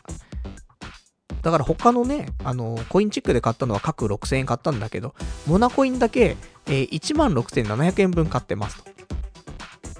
で、そんなわけで、なので、今、仮想通貨の口座に入ってるのは15万円入ってます。結構頑張ったよね。だってこの他にもさ、あの、投資信託の方にさ、35万ぐらい入っててさ、で、ね、この仮想通貨にも15万でしょ。50万円、ね、ちゃんとね、投資をしていますってことですから。ようやくっていうね、もっと早く、そういうさ、在テクとかに手出しなさいよっていうね、話なんだけどね。年齢も年齢なんだから。いや、やってたでしょ、FX つって。全部なくなっちゃったけどってね。まあ、そんなね、過去もありましたけどもね、えこれからは、投資信託と、ね、仮想通貨ですね、という時代がやってきましたからね。で、そんなわけで、で、さっきラジオ始める前の、えー、私の仮想通貨なんですけども、えー、合計で、えー、15万1000円になってました。1000円プラス。でもこれは結構優秀だなと思って、あの、FX とかと一緒でさ、買うときに、いろいろ引かれんのよね。その、手数料も多分含まれてるっちゃ含まれてるんだけど、まあ、手数料かかんないよとは言ってる。けど、レバレッジみたいにかかってて、結局売るときと買うときって金額差があるんだよね。だから、今回、ね、結構買ってるわけじゃない。10万円分ぐらいは仮想通貨に変換したんだけど、それで、一時的にまず最初にマイナスになってんだよね。で、それが、今の時点でもうプラスになってんの。これ結構、すごいよ。土曜日に買い始めて、えー、土曜日にコインキャッシュ、じゃコインチェックで13通貨買って、今日、モナコイン買ってんだよ。なので、どうですか？こっからもう、登るしかねえぞ、とところなんでね。で、これ、今ラジオ聞いてる人、いますか？仮想通貨やりたいななんて思ってる人、いますか？まだやんないでください。なぜかって、あのー、なぜかというとですね、これ、アフィリエイトがあるらしいんですよ。コインチェックと、あと、このビットフライヤーに関しまして、まあ、多分私のアカウントで発行した URL から、えー、入っていただくとですね、何かしら特典がつくと。そういうのございます。しかも、えー、ただ入っただけではなくて、ちゃんとね、その、入金額が5万円以上とか10万円以上とか、プラス、えー、取引がね、5万円以上とか、そういうの行くとですね、結構、いただけるらしいんですよ。なので、そのお金でなんとか童貞ネットヒルズってどうですか？自分の儲けはあんま関係なくですね。だって儲かんないかもしんないじゃん。わかんないけどさ、アフィリエイトは儲かるじゃん、つって。で、アフィリエイトがすげえ多ければさ、仕事辞められんじゃん、みたいな。そしたら家で仮想通貨のね、上げ下げだけ見てさ、ニヤニヤしながら毎日 YouTube とネットラジオやってればいいじゃん。夢の生活じゃん、みたいな。まあそんなね、人生堕落もしていらんないからね。ちょっとあれなんですけども、えっと、今日、今日はきついかな明日。いや、きついかなわかんないけど、次、ポッドキャストするまでに、ポッドキャスト配信するまでには、童貞ネットのホームページにそのリンクを貼ります。なので、そこから申し込みしてくれませんかあの、救うと思って、人を救うと思って、人助けだと思って、ね。あの、みんなもあるでしょ人を救いたいって。ね、パル内藤だけじゃないですよ、そうやって思ってるのはね。あの、ちょっと自分の行為でね、人が助かるんだったら。で、別にどっかでやったって変わるわけじゃないじゃない。じゃあ、パルナイトのところからっていう、そういう優しさ、ね、欲しいな、って思ってますからね。じゃあ、そんなわけで、えー、それを貼っておきます。トップページ。同点とトップページの、えー、じゃあ、どんぐらいの俺がこの決意があるかっていうことをね、証明するために、えー、トップページのね、一番上にあります、心谷仁之助先生の、えー、Amazon へのリンク。これに差し替えますから。ね、そのぐらいの今回心意気ありますから。ね、もう俺のじんちゃんをね、もう潰すぐらいの勢いで、えー、この仮想通貨にね、力を入れていこうと。そりゃだってコーナーにしてるぐらいですから。あるでしょって。まあ思ったり思わなかったりしますけどもね。じゃそんなわけでね、あの、ぜひ仮想通貨、ちょっと気になった人いたらね、そっからまず申し込んで、意外と簡単よ。申し込むじゃん。まあ、アプリインストールできるのね。iOS、Android 両方ともアプリあるから。で、インストールします。そしたら、えー、何でしょうか。まあ、いろんなね、自分の個人情報入れます。そんで、免許か。免許の表裏とかを、えー、取って送ります。それも別に、もう、スキャンとか別にしなくていいから、机の上にね、あの、免許証置いといて、パシャッと取って、で、裏裏側パシャッと取って、で、終わりよ。で、その後、自分と、自分とっていうかね、その自撮りするんだよ。何自撮りってっていうと、あの、免許証を片手に持って自撮りすんの。だからこの免許って私持ってますよ、証明ですよみたいなの撮るんだけど。で、それやるぐらいなのね。で、えっ、ー、と、コインチェックに関してだけちょっとめんどくさいんだけど、その後、ハガキが送られるらしくて、送られるらしいっていうか送られるんだけど、それを受け取って口座開設になるらしい。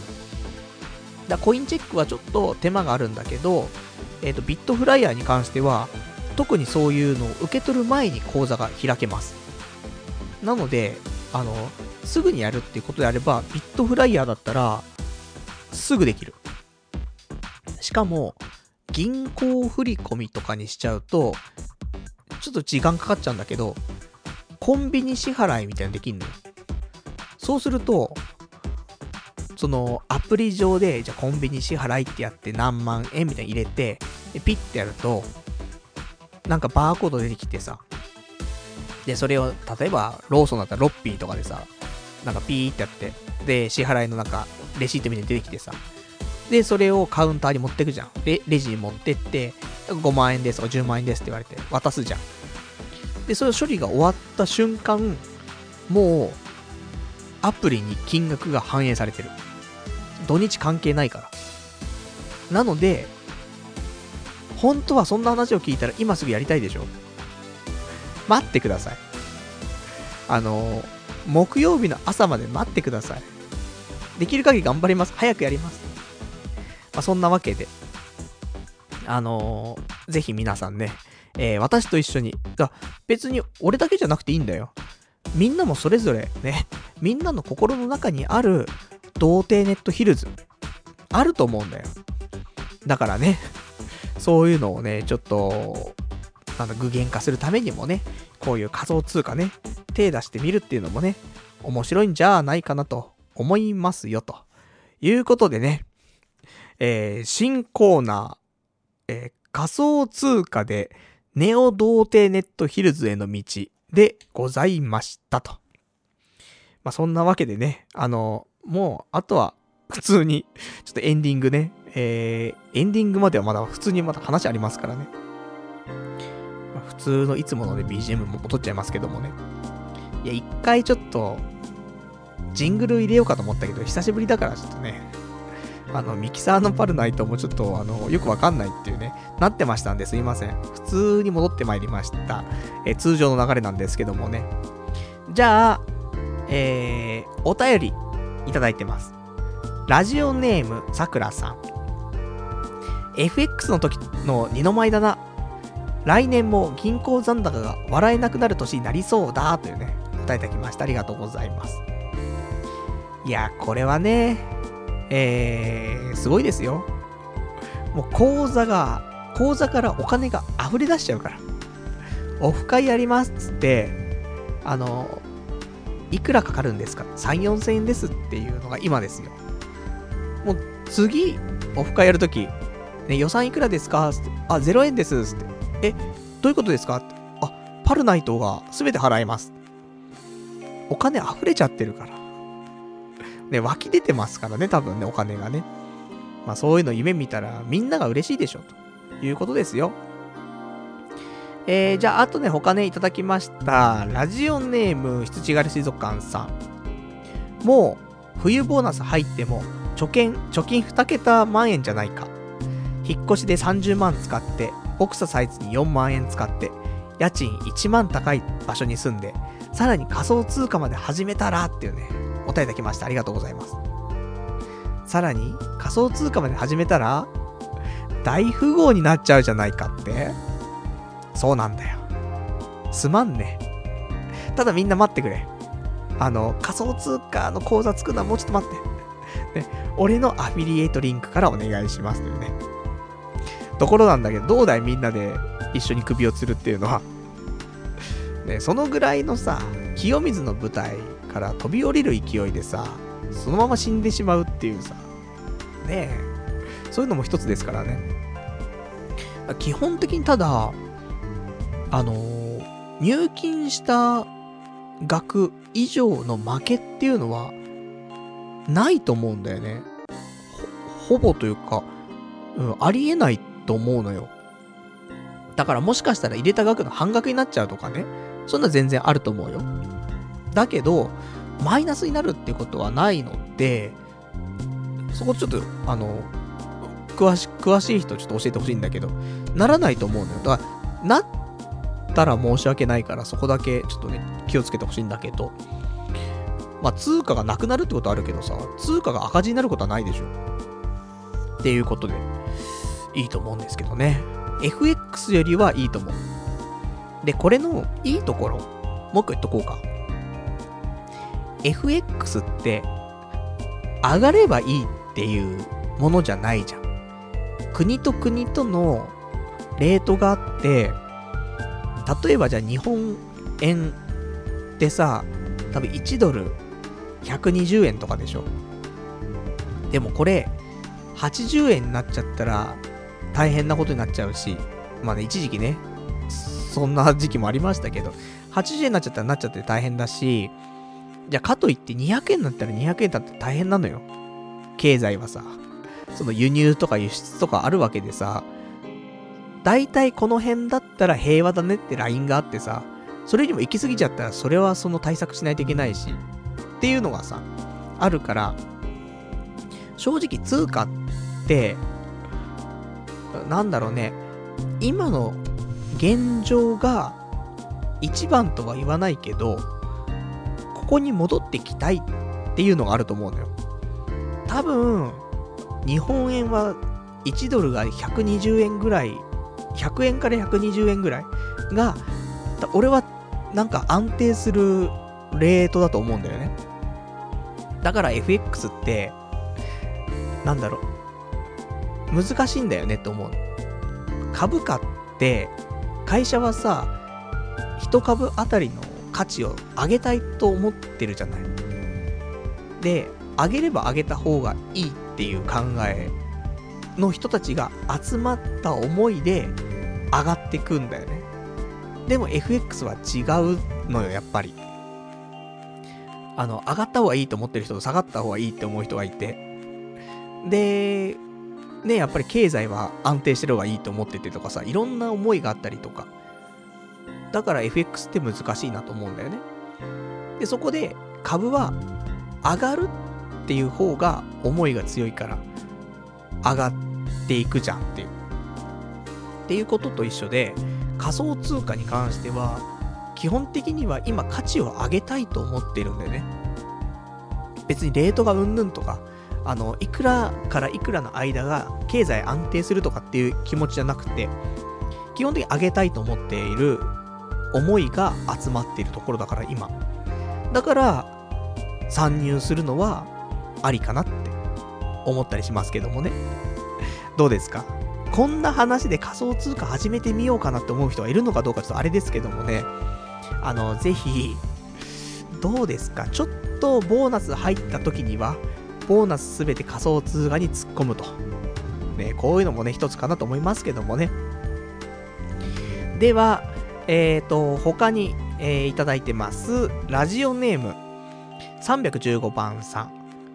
パル、えー、パルさんに趣味ができないのは、趣味に対する意識が不,、えー、不純だから。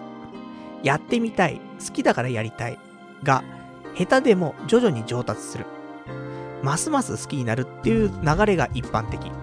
でもパルさんは、やってみたいから、マネタイズできるか、有名になれるか、そこから好きより邪念が先に来る。金にならないことに時間を割くのはもったいない。やらなくなる。これに関してはマジでかわいそうだと思う。利益とか関係なく好きになれるものが見つけられないっていうのが心が貧しいんだ。一回やってみたい病っていうのもいつも、いつものマウントと一緒。一回やったことあるっていう事実を得たいだけ。そこで終わるから趣味にならないっていうね、お答えいただきました。ありがとうございます。まあ、合ってるところはね、もちろんあると思う。ただ、あの、これマネタイズできるかっていうのは、まあ、あるね。いや、せっかくやるんだからさ、だって、例えばゴルフ選手になる人いるわけじゃん。女子プロゴルファーとか。だって、お金になるからっつってさ、子供の頃から始めてるやつもいるわけじゃん。いいと思うんだよ。原動力だからそういうのはね。で、有名になれるかどうか。原動力だからいいと思うんだよね。それを邪念と呼んだらあれだけど、それがあることで頑張れるっていうのはあると思う。まあそれはね、あの、どういう人間かにもよるよ。だからただ、俺はその考えで動いても言うほど行動力に結びつかないのかもしんない。なんかすげえ負けず嫌いな人とかは、なんか横島な考えだとしても、それが原動力になる気はするけどもね。まあ俺はなかなかそういう風にならなくて今まで生きちゃった感じはしますけどもね。だから、あの、まあ好きだからやりたいっていうのは、まあラジオぐらいですけどもね。ラジオのこの、なんだろう、何にもならないが続けてる感。で、別にさ、マネタイズにし,、ね、したいっつってるよ、ラジオもさ。でも別に行動にあんまり移してるわけでもなくさ、有名になりたいとか言ってさ、まあそれに対して何かやってんのって言うとやってないわけでさ、結局ラジオはやりたいんだよ。お金になろうが何だろうが、なんか時間をいくら食おうがどうしようが、体調が悪かろうが何だろうが、ラジオはなんだかんだでやりたいんだよね。まあラジオがやりたいというよりも、喋りたいというか、語りたいというか、伝えたいというかね。そういうのあるからさ。それがね、やっぱしラジオ続いてる理由かなと思うんだよ。まあでもこれでね、あの、マネタイズもできんし、有名にもなれんと。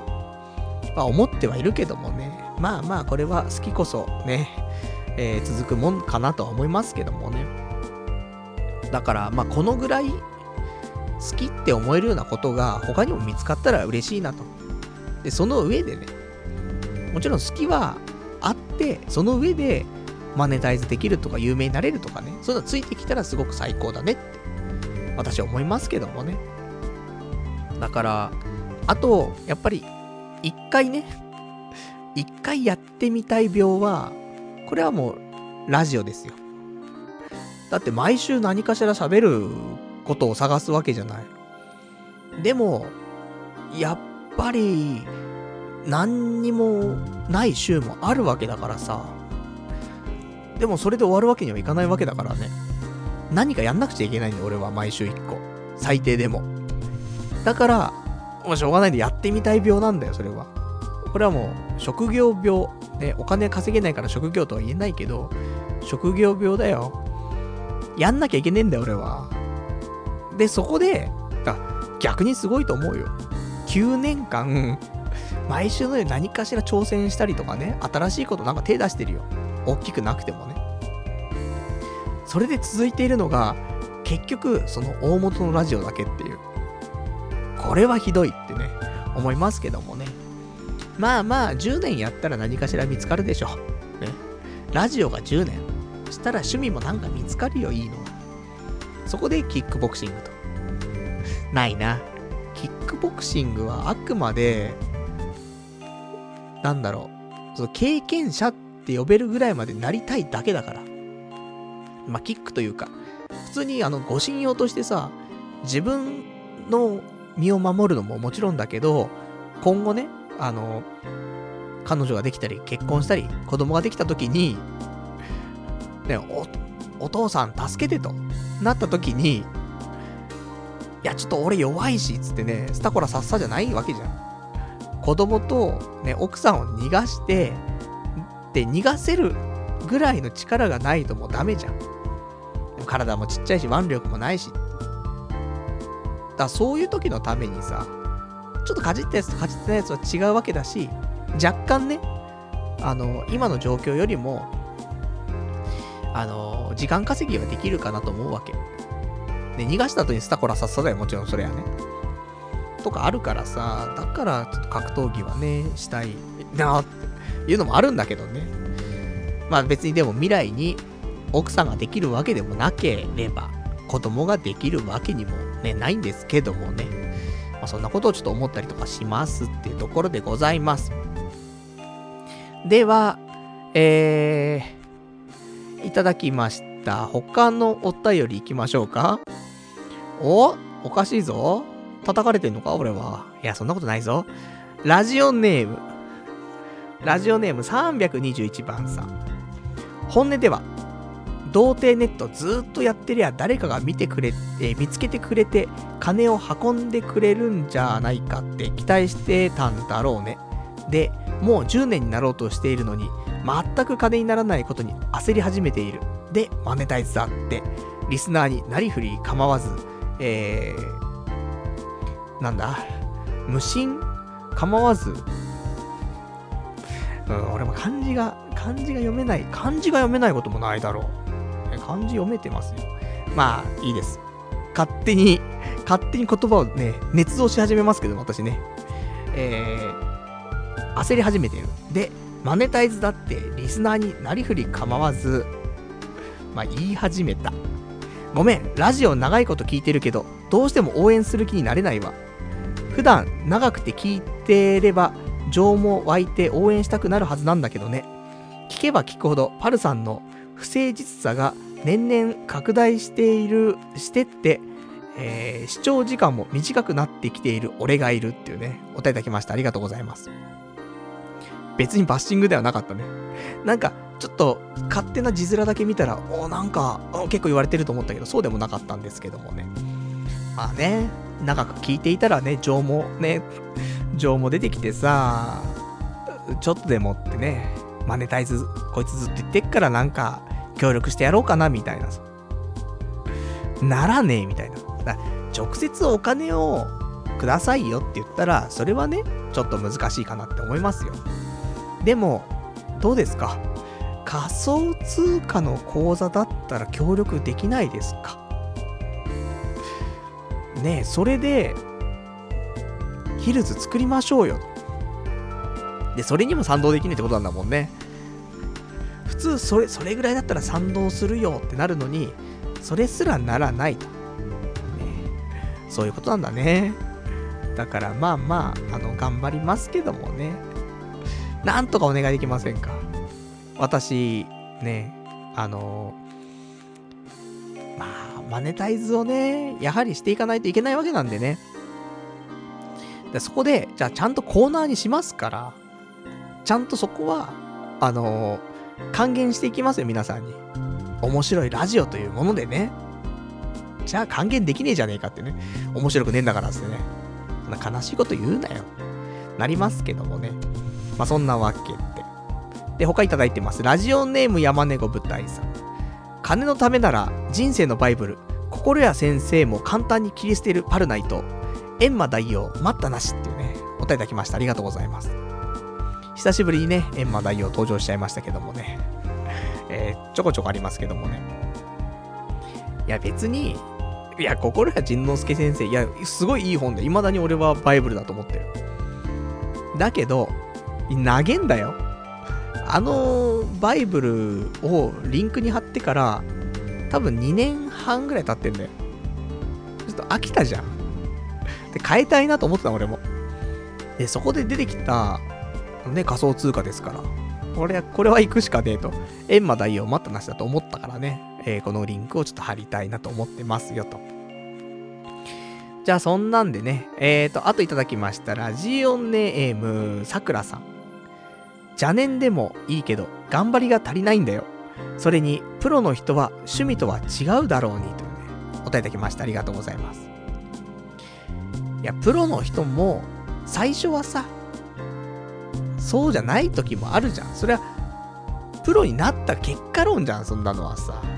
そりゃね、あの、子供の頃から、あの、学校終わってからね、毎日泣きながらやってたと思うよ。それに比べたらもう、それはね、うんこと、ね、チンコみたいなもんですけどもね。だけど、まあ、わかんねえよ、そんなの。こっちもね、あの、いろいろ手出して。じゃあ、ラジオだったらどうですか？全部ラジオになるけど。ラジオもお前、全然やってねえじゃねえかっていうね。な、惰性でやってるだけじゃねえかっていうのありますけど、毎週2時間以上ね、ラジオをさ、9年間でしょ ?400 ね、次でな、いや、今回470回でしょ？どうですかと。いや、プロでしょと。いや、なんでお前は9年やってプロになれねえんだっていうね。そう、技術が足りないんです。努力が足りないんですけども。まあ、継続は力なりっていうね、こともありますから、急に覚醒するかもしんないじゃん。でも、いや、それは、長くやってたりとか、ね、すげえ頑張ってるやつじゃないと、覚醒なんてできないよって言うかもしんないけど、いや長くやってんじゃんって。時間もすげえやってんじゃん。思うのでね、努力してないわけじゃないじゃん。毎週ネタ探してさ、もう足に穴開いてんのにキックボクシング行くんだぜ、俺は。やってるって思いたいんですけどもね。やってないですかね。いや、やってるつもりなんですけどもね。まあ、これ足穴、足穴開いた状態でソープ行ったらやってると言ってもいいかもしれないけどもね。キックじゃダメですか？で、ゲロ吐きそうだったんですけどもね。まあ、そんな、ね、ところですけども。いや、でもそんな中ですよ。今週1個ありましたよ。ね、今日ちょっとお便りばっかり読んじゃったやつあれなんだけどさ。あの、今回ね、ちょっとリスナーの方から1個ね、えー、連絡があって、あの、オルネポっていうポッドキャスト、まあ前にもなん、結構前だけど話題に出したことあるかと思うんですけどもね、桃屋のおっさんさんがやっているオルネポっていうね、ポッドキャストがあるんだけどもね、そこで、今週のポッドキャストで、パルさん、なんか言われてますよと。で、何言われてるの？っていうと、あの、一人喋りの天才だと言われてますよと。お、じゃあちょっと聞こうかと。昔は聞いてたんだよね。昔は聞いてたというか、うん、聞いてた頃がちょっとあった。で、えー、俺は好きなんだよ。っていうのは、それはね、あの、一人喋りの天才って言われたから好きなわけじゃなくて、あの、オルネポに関しては、基本的に一人なんだよ、喋りが。だから、一人喋りしてるポッドキャスト、俺はね、好きなんだよね。やっぱ、うん、同じシンパシーを感じるというかさ。だからこそ、あの、前にね、ゲストに来てくれたピンクさんとか、ね、好きだし。なんだけど、まあまあよくしてもらってもね、俺誰それ構わず噛みついちゃいますからね。まあダメなんですけども。でも未だにね、俺はピンクさん、やっぱり面白いなと思うし、で、オルネポのね、桃屋のおっさんも、おっさんさんも、おっさんって言われてるとね、もうさらにさんつけるのもあれですけどもね、桃屋さんも、ね、好きだからさ、二人に共通していて、あの、いいなって思うのは、いや、自分で喋りながらちょっと笑ったりすんだよね。ラジオは笑っちゃいけないって言われるんだけど、俺は笑うべきだと思うんだよね。まあ、そんなことを言ってる俺が一番笑わないんだけど、でも、一人喋りで笑う。これは、すごく前提条件な気はしていて、だから俺はこの二人の喋りっていうのは好きなんだよね。別に、あの、毎回聞くかっていうとそういうわけじゃなくて、数回聞いてね、そこから聞かなくなっちゃうのもあるかもしんないけど、そういう意味で俺は好きな、ね、ポッドキャストでございます。で、その中でね、あの、オルネポの208回の1時間5分25秒のところで、えー、パルさんについてね、なんか喋ってますよって教えてくれたから、久しぶりにね、えー、オルネポ聞いて、で、最初のね、10分ぐらいオープニングのトーク聞いた上でね、え、1時間5分まで飛ばしちゃってね、すいません。で、俺のところだけ聞くんだけどさ、その、桃屋さんは、その、3人のね、素人ポッドキャスターの中でも3人、ね、すげえなって思う人がいると。で、そんな中で、1人、私ね、えー、パルナイトを上げてくれたと。いうことでね、ありがたいなと思ってさ、こうやって、評価してくれる人がいるんだよ。ありがとう。ね。っていうね、あの、同じポッドキャスターの中でね、評価されるっていうことは、それはなんか同業者に認められてるってことだからね、すごく嬉しい。ただね、まあ、ただただ長くやってるだけっていうところで、すごいという風に言ってくれてるのかもしれないけどもね、それでも嬉しいな。私思うわけですよ。で、そんなね、ちょっといい気分になってさ、そんな童貞ネットって最近、巷ではどうなんだと思って、あの、ポッドキャストのアプリあるじゃない。あれでランキングとか見れたりするんだけどさ、なんか、ランキングの方式変わってたね。今までは、ポッドキャストっていう番組単位でしかランキングなかったんだけど、まあ今エピソード単位でもちゃんと見れるようになって。昔はあれか、見れてたな。エピソード単位でも、パソコンだったら見れてたな。でもアプリだとなんか見れなかった気がするんだけど、なんかわかりやすく、えー、なっていまして。で、そんなんでさ、えー、久しぶりに見たところ、えー、ポッドキャストのエピソードのランキングだったら、総合で160位に童貞ネット入っておりまして。ありがとうございます。なんだかんだですよ。皆さんが、すごくね、えー、いいと言ってくれてる人もいれば、ね、えっ、ー、と、クソ野郎と言ってくれてる人もいますけどもね、なんだかんだ言って総合的に考えると、あの、過去のやつまでね、みんな毎週毎週聞き直すわけじゃないからあれなんだけど、最新のエピソード、ね、最新のポッドキャストであれば、まあ、総合で160に入るぐらいの、そういう規模のラジオですよ。もうここにはね、えー、もうこの、記念すべきね、160位に関しては、えー、久しぶりにね、あの、スクリーンショット撮ってしまいましたけども、160位、えー、童貞ネット、ね、469回つって。で、ちょっと上に、同じファーストビューっていうかね、その、一つのビューで、えー、心谷仁之助先生、156位で入ってますから、ね、ここでコラボしたから、もう満足ということでね、ホームページの上からはね、心谷仁之助先生はね、もうお疲れ様というところでね、これからはマネタイズつってね、やっていきますけどもね。まあそんな、だから、あの、なんだかんだね、みんな、ああじゃない、こうじゃない言いながらもね、聞いてくれているということですよ。この数あるポッドキャストの中で、ちゃんとね、こうやってランキング入るってことはね、ありがてえ。そういうことなんでね、これからも、えー、まあ、今回ね、470回ですけどもね、まずは500回目指してね、やっていきたいななんてね、思っておりますんでね、えー、来週で、まあ、まるまる9年になりますけどもね、まあ、それからも、まあ、10年、ね、えー、20年と、ね、頑張っていきたいなと思っておりますよと。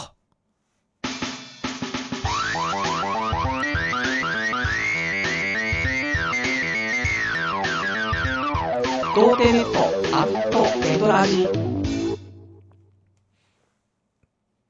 それではね、えー、お時間ほどときましたから、お別れのコーナー行きたいと思います。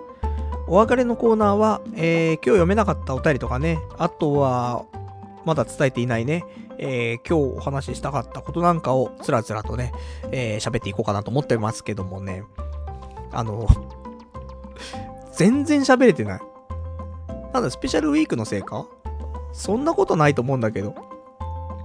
すいません。ちょっと、サクッとまず喋っちゃいます。んで、お便り読みます。なんでこんな読めてないんだろうね。他にも、なんか関連付けてね、喋れることを喋ろうと思ったらなんかあんまり関連付けてもないしっていう、ありますけど、えー、今日他に喋りたかったことなんですが、そうだなまあ普通にエピソードトークになってしまいますが、えー、金曜日だね。今週の金曜日に、えー、まあ、仕事中ね、友人から LINE が来てさ、今夜どうと。今夜どうかっこ止まったりみたいなね、書いてあって。なんだと思ってね、あの、普通に男の友人だよ。で、ただ、結構久しぶりに連絡が来て、で、なんかその夜、遅くまで飲むとか、朝ぐらいまで飲むとか、そういう話なんかななんて思ったんだけど、ちょっと忙しくてさ、仕事が。ちゃんと返信できなくて、え結局返信したのがね、仕事終わったタイミングで22時ぐらいに返信したのね。仕事終わったぞいっつって。で、なんかあんのかなと思って。朝まで飲むとかあんのかなとか思って。そしたら連絡なくて、あ、なんか、結局ね、ずっと連絡できなかったからね。もらってからさ、仕事終わるまで。だから、まあ、なんか流れんのかな、この話は、とか思って、で、俺もね、体調悪いじゃない、すごく。金曜っていうことはよ。あの、足の裏、穴開いてるし、で、腰をね、痛めた日でもありますよ。で、プラス仕事22時に終わったけど、今週、あの、3回、うちの会社のその取締役の人に3回プレゼンみたいにしてんのよ。プレゼンってほどじゃないんだけど、ちょっと説明とかをね、したわけ。今までないんだよ、そんなこと。なんだけど、まあ、いろいろありまして、えー、3回説明をして、もう、もう途中でね、あ、もうダメだと思って。あの、説明が下手すぎ。もう俺もね、あの本棚見てもらえるとあれなんですけども、説明が上手くなる本みたいなやつが、えー、5、6冊あります。もう説明ど下手くそなんだよね、俺ね。ラジオは好きなだけ喋れるじゃない？時間かけて喋れるし、あれなんだけど、要点まとめて喋るとか、できないじゃん。だからこんな何時間も喋っちゃうわけじゃん。でも、会議とかさ、プレゼンの場なんてのはさ、時間ないわけだし。じゃあ、ある程度はしょってね、喋っちゃおうって言うとさ、その背景が全く見えてこないんだよね。だもうどっからどこまではしょりゃいいんだかわかんねえし、みたいなさ。もう欠陥人間なんで、でもしょうがないなと思うんだけどさ。そんなわけでさ、その、この、ね、その先週いっぱいはさ、そんなことが多々あって。で、金曜日もあったんだよ。で、金曜日もボコボコにね、ボコボコじゃないんだけど、優しくね、諭された感じではあるんだけど、パルナイトくんさ、ちょっと落ち着いて話してもらっていい？37歳のおじさんが、ね、落ち着いて話してもらっていいって言われて、はい。ね、落ち着いて話してるつもりなんだけど、もうダメですよ。緊張しちゃうし、焦っちゃうし。だから、あの、ラジオ状態だよね。無音が怖い病と一緒。だから、何でもいいから喋っちゃおうみたいなところもあるんだよ。そんなわけでさ、なんかいらない言い回しとかもね、多いし、で、結構、そんなのやってね。で、最後に、わかりましたと。ね、いろいろ話し終わって、じゃあね、今日ここまででってなるんだけど、あのー、パルナイトくんと、君、あの、喋りながら、ちょっとっていう言葉、すごい多いね。直した方がいいと思うよって言われて。いや、多いんだよ。まあ、の、ラジオ聞いてる皆さん、なんとなくわかると思うけど、俺結構周期的にいろんな言葉が口癖になると思うのよね。だから、ちょっとっていう言葉を、まあ今でもね、多々使ってると思うけどさ、そういうちょっととか、あのとか、えーととかさ、いっぱいあるじゃん。で、それも、周期で、その、量が増える時があるんだよね。で、えっ、ー、と、上司とかね、そういう、お偉いさんの前だと、緊張しちゃうと、なおさら出ちゃう。で、今回は、ちょっとの率が、異常な数だったんだよね。で、そんなわけでね、パルナイト君、ちょっとっていう言葉、ね、もうちょっと控えた方がいいよ、つって。わ、わかりました。じゃあちょっと、つって。あっつって。もうね、すぐにちょっとって言っちゃう。で、それ何わざとやってんの？って言われて、いや、そんなことないんです。ちょっと、あーっつって。もう、ちょっとが止まんなくて、もう、ちょっとやめた方がいいよって言われ言われてから、もう3回ぐらい。3、4回言っちゃったよ、多分ね。いや、ちょっとっつって。言っちゃうんだよね。だから気をつけなくちゃなと思うんだけど、普通の時、友達と話す時とかさ、同僚だって別に緊張しない同僚であればさ、ちょっとなんてあんま言わないんだけどね。ただ、異常な感じだ。緊張しちゃったり焦ったりすると、ちょっと、言いまくっちゃう。おかしいよね。ちょっとってやめた方がいいよ、つって。ああ、ちょっと、つって。頭おかしいんじゃねえかと思ってね。自分で自分でね、なんか震えてしまいましたけどもね。まあそんなんあったりとかね。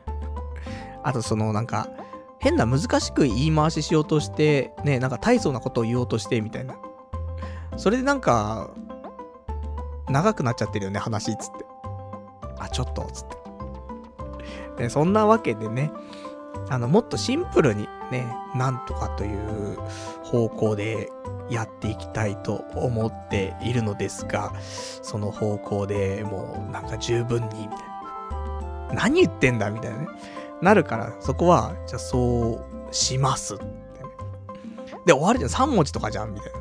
それがさ、そっから50文字ぐらい伸びるわけじゃん。やめなさいよ。っていう話だけど、でもちょっと、つってね、なりますけどもね。だそんなんがあった金曜日だからさ、もう疲れてんだよ、本当に。これ何の話かって、結構、あの話戻りますけど、友人から金曜日仕事中に連絡が来て、今夜ちょっとどうですか？ってまたちょっと言ってんな、おい。ね、そういう連絡があったって話の後の話よ。で、結果ね、あのー、仕事終わってから返したけど、音沙汰なしと。で、私も満身創痍だったからっていうことで今の話になりましたけどもね。足に穴開いてる。腰が痛い。で、仕事が、そんなことがあったからさ、辛かったんだよ。22時の時点でね、もうげっそりよ。だ逆にこっからね、遊ぼうって言われてもきついなと思ったわけ。で、特に連絡ないからと思って。で、しかもお腹も痛いし。ね、ちょっと下痢だったんだよね。でも本当に満身創痍。なんだけど、あのー、その、さっき言ったコインチェック、ね、仮想通貨のコインチェックの手紙がさ、書き留めできてて、で、郵便局まで取りに行こうと思ったわけ。あの、近くのね、郵便局24時間やってるところあるから、で、そこにね、回収されてるから、そこに取り行って、で、受け取ったら口座開設なんだよね、コインチェックは。だそれだけしとかないとなと思って金曜日仕事終わってまだ22時だからさ。じゃあこっから普通に渋谷まで行って、で渋谷から歩いて、でそのままね、あのー、まあ、最寄りとはいえ、俺の家から20分ぐらいは歩くところなんだけど、そこまで行こうと思って。だからもう、その時点で、朝もね、歩いてるわけですよ、渋谷。で、渋谷まで20分。そんで、えー、会社の最寄りの駅からは7分ぐらいかな。で、また帰ってくるじゃない。7分かけて帰って、渋谷、うちの方まで20分。で、この時点で、約1時間もね、1日歩いてるんだけど、そっから約20分、30分、郵便局まで歩くんだよね。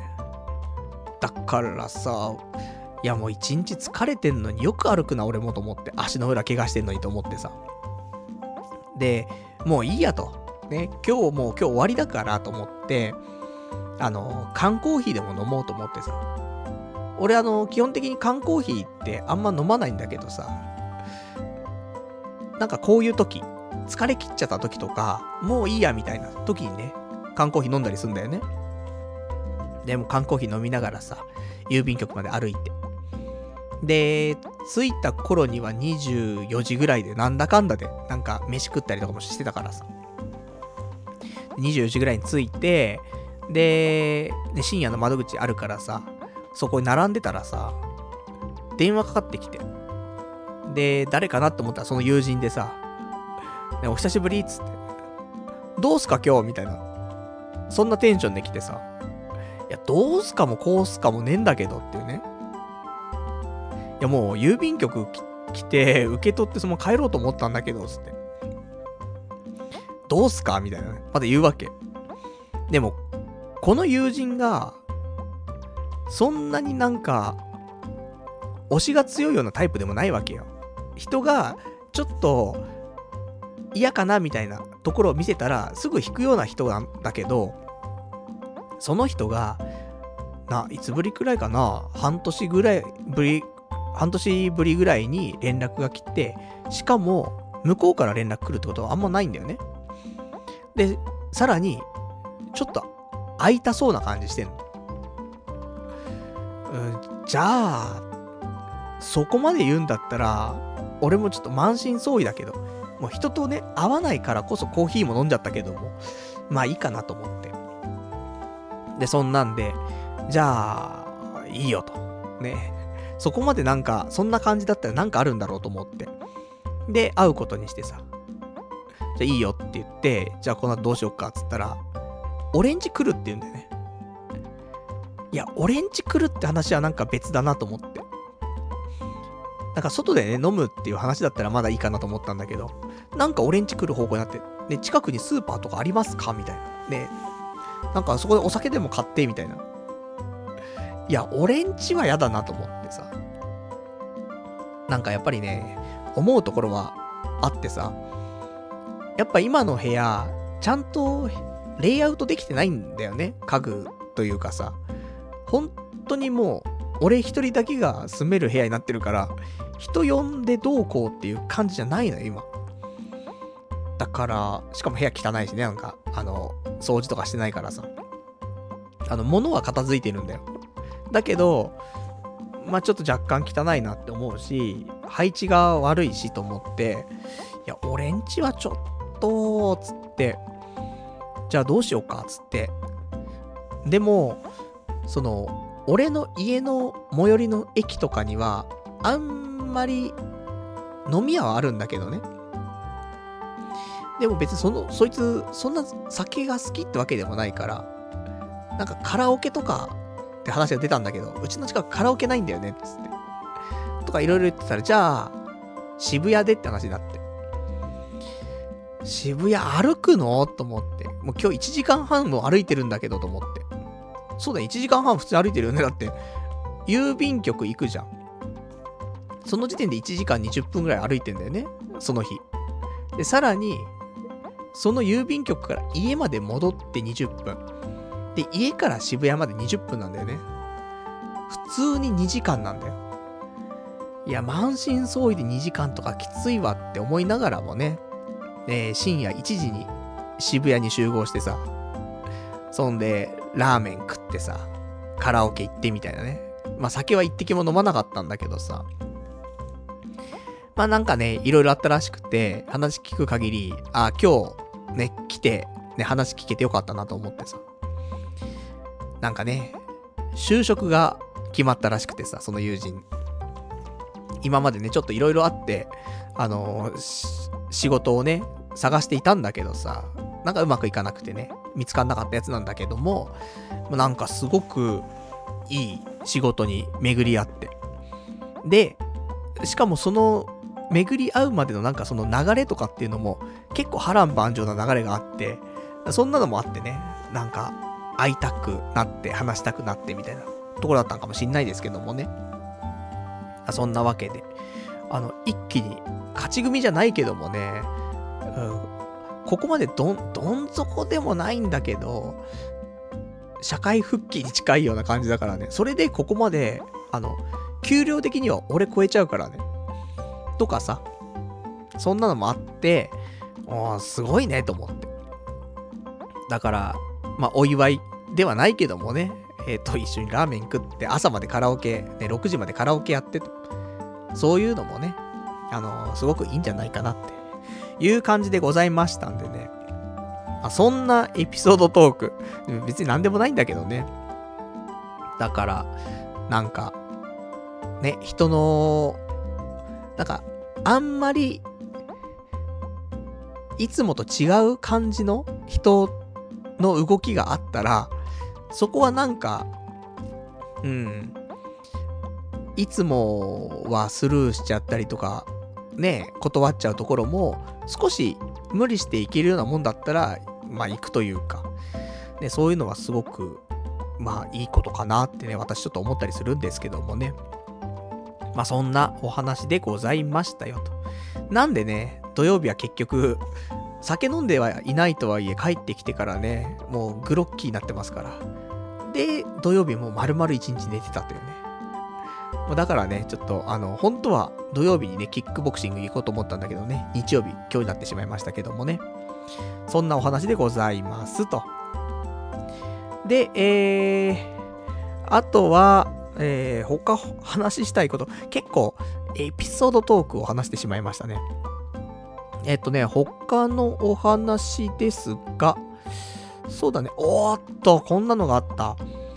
えー、学会で発表の予定は未定のコーナーをやりたかったんだが、えー、やれないんですけど、喋っちゃいましょうか。ね、来週になっちゃうとね、誰かが学会で発表しちゃうかもしれないんで、今週ちょっとツイッターとかでつぶやいたことではあるんですが、ちょっと発見しまして、何かというと、あの、ジャネーの法則ってあるじゃない。あるじゃないっていうか、俺、ね、結構好んでね、使うジャネーの法則なんですけども、あの、これ、なんか新たにね、思うところがあって。ジャネーの法則って、結局、1歳の子の1年と、50歳の人の1年は、感じ方が違うよねって。1歳の子の1年は一生だよねって。でも50歳の人の1年って50分の1なんだよねっていうことで、年を取れば取るほど1年のなんか感じ方があの短くなっていくみたいな。だから年取るとなんかね、日々時間が過ぎるの早いなみたいなことになると思うんだけど、それを覆すような、えー、素敵な理論ができましてね。何かというと、あの、1週間は3日間説っていうのをね、私今回提唱させていただきまして。何かなっていうと、1週間って7日間あるじゃない？なんだけど、その、まあ、土日はいいよ。休みだからさ、区切りがあるじゃん、結構。で、時間も自由だからね、土日と。まあ、っていうかまあ、休みの日だね。社会人であれば、土日じゃない休みの人もいると思うけども、休みの日は一応、休みの日っていうことでカウントできると思うんだけど。じゃあ、例えば土日休みの人で平日、月曜日から金曜日。どうかな？なんか、繋がってるように感じませんかということなんだよ。俺の場合は結構ね、繋がってるんだよね。朝、仕事行って、夜遅くなっちゃって、で、帰ってきて、で、ご飯食べて、シャワー浴びて寝る。まあ、最近に関しては、シャワーも浴びてない。もう寝落ちしちゃって朝シャワー浴びるのが、本当この週7日間ある中で週5ぐらい、そんなんなっちゃってて、土曜日とかもそうだしね。まあひどいもんなんですけども。そうするとね、もう、繋がってんのよ、平日って。毎日が。明日もこの仕事の続きをやろうとか、気持ちが切れてないからさ。で、ね、行動も切れてないじゃない。そうやってなんか、メリハリができない人間なもんでね。で、帰ってきて、そのまま寝ちゃって、起きて、シャワー浴びていくとかなったら、なおのこと、寝ることでリセットされるけどさ、それはちゃんとシャワー浴びて、なんか、一つの儀式を行うことで切れるところなのに、まあ、なかなか切れずにね。そんなわけで、平日の5日間は全て繋がっているわけ。そうなると、1日なんだよね。気持ちは。だから1日が24時間じゃなくて、1日が5日間繋がって120時間っていう、120時間という1日だと思ってるわけよ。そうすると、平日って、平日っていうか1週間って3日間だよね。平日と土曜日と日曜日っていう3日間。だから、社会に出ると急に、その時間の流れが超早くなると思うんだよね。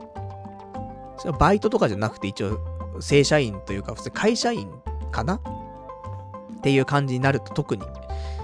なので、大人になると時間経つのが早いっていうのは、特にジャネーの法則ももちろんあると思うけど、この平日み、平日つながっていて、1週間3日間節っていうのが有力なんじゃないかなって私思うわけ。だから、なんか、仕事がすげえできる人で、メリハリすごくて、毎日充実してる人は多分、時間過ぎんのそんなに早く感じないと思うんだよ。ジャネーの法則の効果しか受けてないから。ただ、仕事ができない人とか毎日追われてる人は、ジャネーの法則プラス、1週間3日間節が働いてるから、異常なスピードだと思うんだよ、毎日が。どうですか？学会で発表できんじゃないですか？と、私は思うんですよ。で、これは、海外だとあんま通じないかもしんないね。日本独自の働き方に近い気はする。だから公務員とかの人でちゃんと、あのー、5時とか4時半とかで終わる人。まあ公務員も大変だけどね。あの、すごい場所によったりとか部署によって全然違うと思うけど。っていう毎日定時でちゃんと帰れる人は、おそらく、そんなに時間のスピードが速くないと思うんだよ。ただ残業しがちな人は、どうだろう早いと感じてないかっていう話。うん、これ結構俺の中でいい理論だと思ってるんだけどね。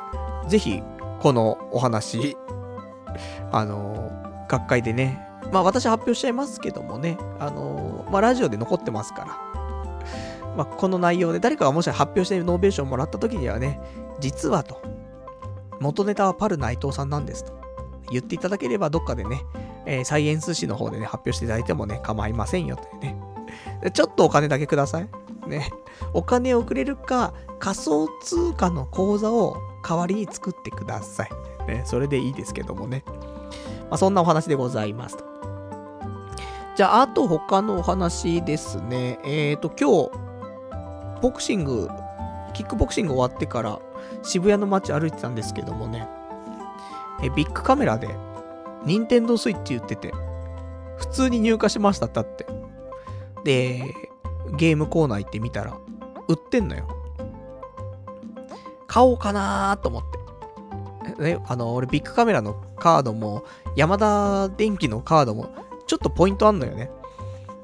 だから、使おうかななんて思ったんだけど、うーんって思うことがあって。何かというと、あのー、ニンテンドスイッチってカラーバリエーションがいくつかあるじゃない？で、あの、ネオンカラーみたいな。ネオンブルーとネオンなんとかみたいなさ。ネオンイエローみたいなさ。なんかそんなセットが最初の頃あったじゃない。で、それと、グレーのタイプがあったんだけど、コントローラーの色が違うってだけなんだけど、それと、あと、今、いろんなセットがあるよね。あの、スーパーマリオオデッセイのセットとか、まあ、いろいろあるんだけど、そしたら、ってなくてですね、欲しいカラーが。売ってたのは、なんとかセットってやつと、あとはその、ネオンなんとかのカラーなんだけど、俺欲しいの？グレーのが欲しいのよ。グレーで、ソフトと合わさってないやつが欲しいのね。で、そんなわけで、そこだけなくて、うわせっかく、ね、普通にレジ行ったら売ってんのに、欲しい色がないっつって、買えねえなと思って。で、諦め。じゃ、このまま山田電機行ったらあるんじゃねえかと思って、山田電機行ったら、売ってんのよ。グレー以外が。もうやめてよと思ってさ。だから、買わないできました。買やいいのにね、と思うんだけどさ、嫌なんだよね。欲しくないもの買いたくないんだよね。で、や、それが幻だったらさ、超レアだったらまた別だけどさ、いや、グレー、出るじゃん。ちょっと待ったら、来週とかになったら、もしかしたら店頭に並ぶかもしんないじゃん。そそのレベルのもんだからさ、そこでね、と思って。で、別にすぐにしたいゲームがあるかっていうと、そういうわけでもないから。だから、ちょっとグレー出るまでまた我慢しようかなと思って。まあ、ただ、マリオオデッセイの、その、ソフトとパックになっているやつのカラーリングは嫌いじゃないのよ。あの、赤いね、コントローラー2つっていう。いいんだけど、なんか外でさ、もし、やらないけどね、ニンテンドスイッチじゃ電車の中でやるよ、やるってなった場合よ。結構、明るい色、恥ずかしいじゃん。やってるだけでおじさん恥ずかしいんだけどさ。だからまあグレーかなと思っているわけよ。で、あとソフトもさ、あの、ゼルダはやりたいと思ってんの。でもゼルダ以外は、じゃあ、本当にやりたいかっていうとそうでもなくて。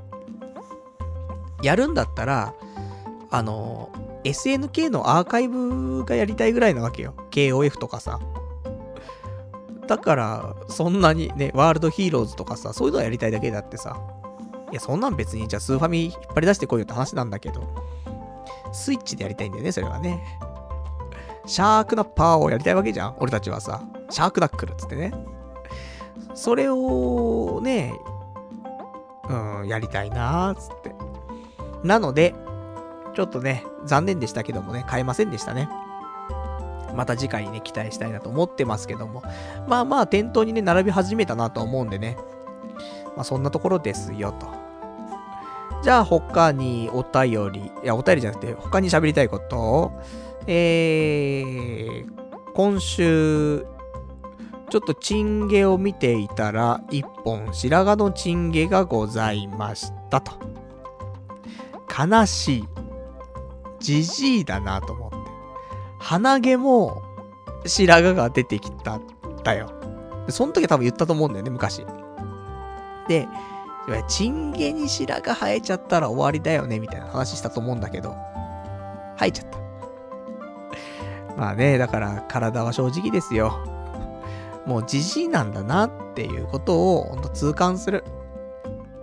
ね、髪の毛もさ、その横っていうかさ、サイドは白髪ね、結構多いし、チンゲは白髪だし、鼻毛は白髪だし、もうね、おじいちゃんだよ。37歳。だからなんとかね、しなくちゃいけないなと思うんだけどね。どうにもなんねえぜってね。そんなところでございました。で、あと最後、えー、話しておきたいこと。これ話したらね、あともうお便りだけども1時になっちゃう。何時間スペシャルウィークだから仕方ないのかな？いや、でも明日あるでしょ、みんなもね。俺もあるし、みんなもあるし。まあ、みんなのせいにしちゃうんですけどもね。えっ、ー、と、最後、他のお話としては、あの、先週からちょっと話していました、戦乱神楽、忍びマスターというアプリがね、とうとうメンテナンスという闇からね、解放されまして、今週結構やりました。まあ、つってもそんなやってないんだけど、えー、今、ランクが15だね。で、えっ、ー、と、まだやってない人いたらあれなんだけど、リセマラってあるじゃん。なんか、アプリね、インストールしてからチュートリアル終わって、ガチャ引いて。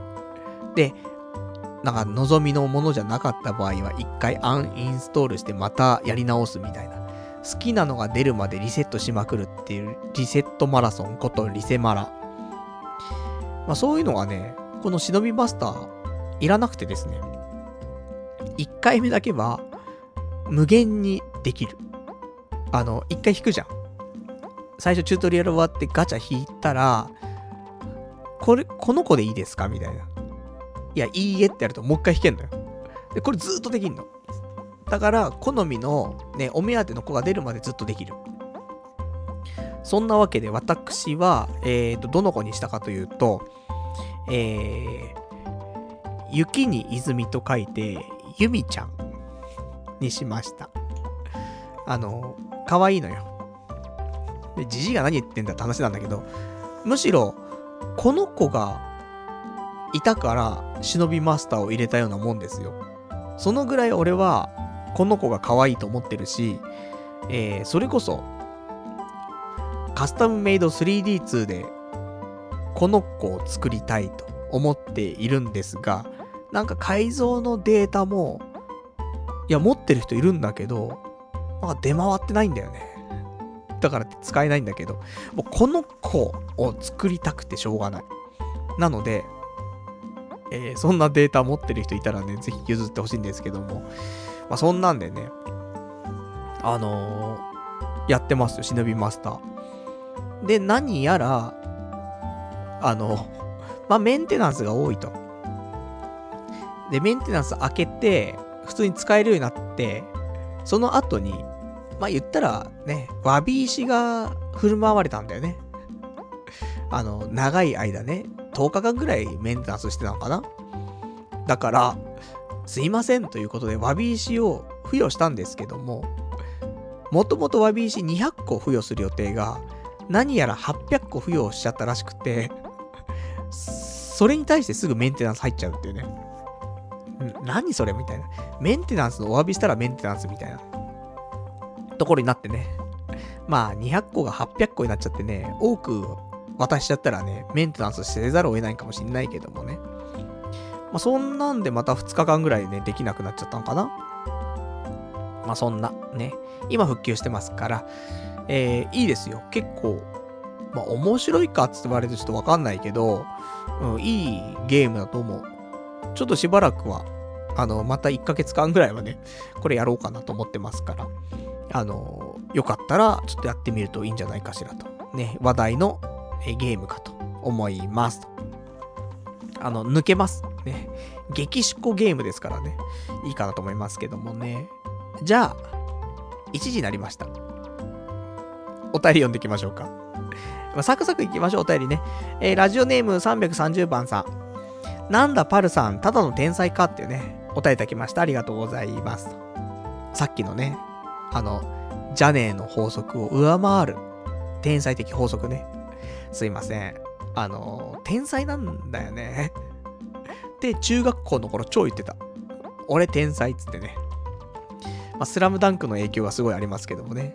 桜木花道がね、天才天才言ってたのもあって、俺も天才天才と言い始め。で、実際に、小学校のね、そのね、5、6年生ぐらいの時は天才と言われていましたから、そこからのね、あの、なんか、延長線上で中学校の頃言ってましたけどもね、もう中学校は途中から落ちこぼれですからね。まあそんな天才ですけども、ここに来てもう一回覚醒と、ね、なりましたから。これはちょっと論文をね、早くね、えー、どっかのネイチャーの方にね、ちょっとね、投稿したいと思ってますけどもね。では、えー、他いただいてます。ラジオネーム329番さん。じゃねえって、経験積むから新鮮味が薄れて時間の経過が早く感じるんだよね。科目休みみたいな人はどうなるのってね、これ、えー、お手紙いただきました。ありがとうございます。そうだ、じゃねえの法則自体は、なんか、俺がさっき言ったような感じではないのもあるんだね、多分ね。あの、俺は勝手に解釈しちゃって、わかりやすく言うとっていうね、その、1歳か、1歳が感じる1年と50歳が感じる1年っていう、まあ、もうざっくり言っちゃうとあれなんだけど、それも、もちろんあるけども、経験っていうところだね。だから1歳までの子は何やるにも全てが初めてだよね。だからこそってあるんだけど、50歳になったらもう新しいことなんてないんだからさ。だから、なんかね、もうルーチンワークなわけじゃない、人生が。なんでね、新しいことをやっていかないと、やっぱり時間が経過がね、早く感じてしまうってところなんだけど、俺毎週新しいことしてんのに、超早いんだよ。ということはもう、じゃねえ、関係ねえんじゃねえ、みたいな。今面白いやつですけどもね。まあそんなんですけどもね。あとはその、休みの日だよね。それが、えー、科目休みみたいな人に関してはどうなのってあるけど、俺ね、あるんだよ。そういう働き方した時はね。2連休じゃなくて、飛び飛びで連休だった。あ、ちょっと飛び飛びで連休だったら、それは1週間、3日間ぐらいしかなくなっちゃうけどさ、平日が。普通に休みが平日で2日間離れてるっていうのあったけど、その頃、でもバイトだったからなでも派遣の時って、派遣の時、飛び飛びだった気がするよね。で、派遣の時は、結構時間長かった気がするんだよ。だからなんか毎日充実してた気がすんだよね。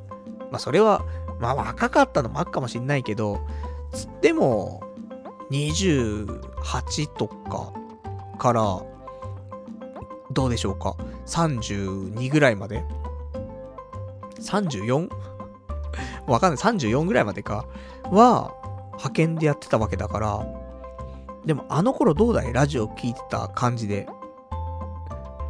なんか若干楽しそうだったでしょ、ま、派遣だからってのはあるのかなでもね、やっぱりそういう区切りがあったから、うん、良かった気はするよね。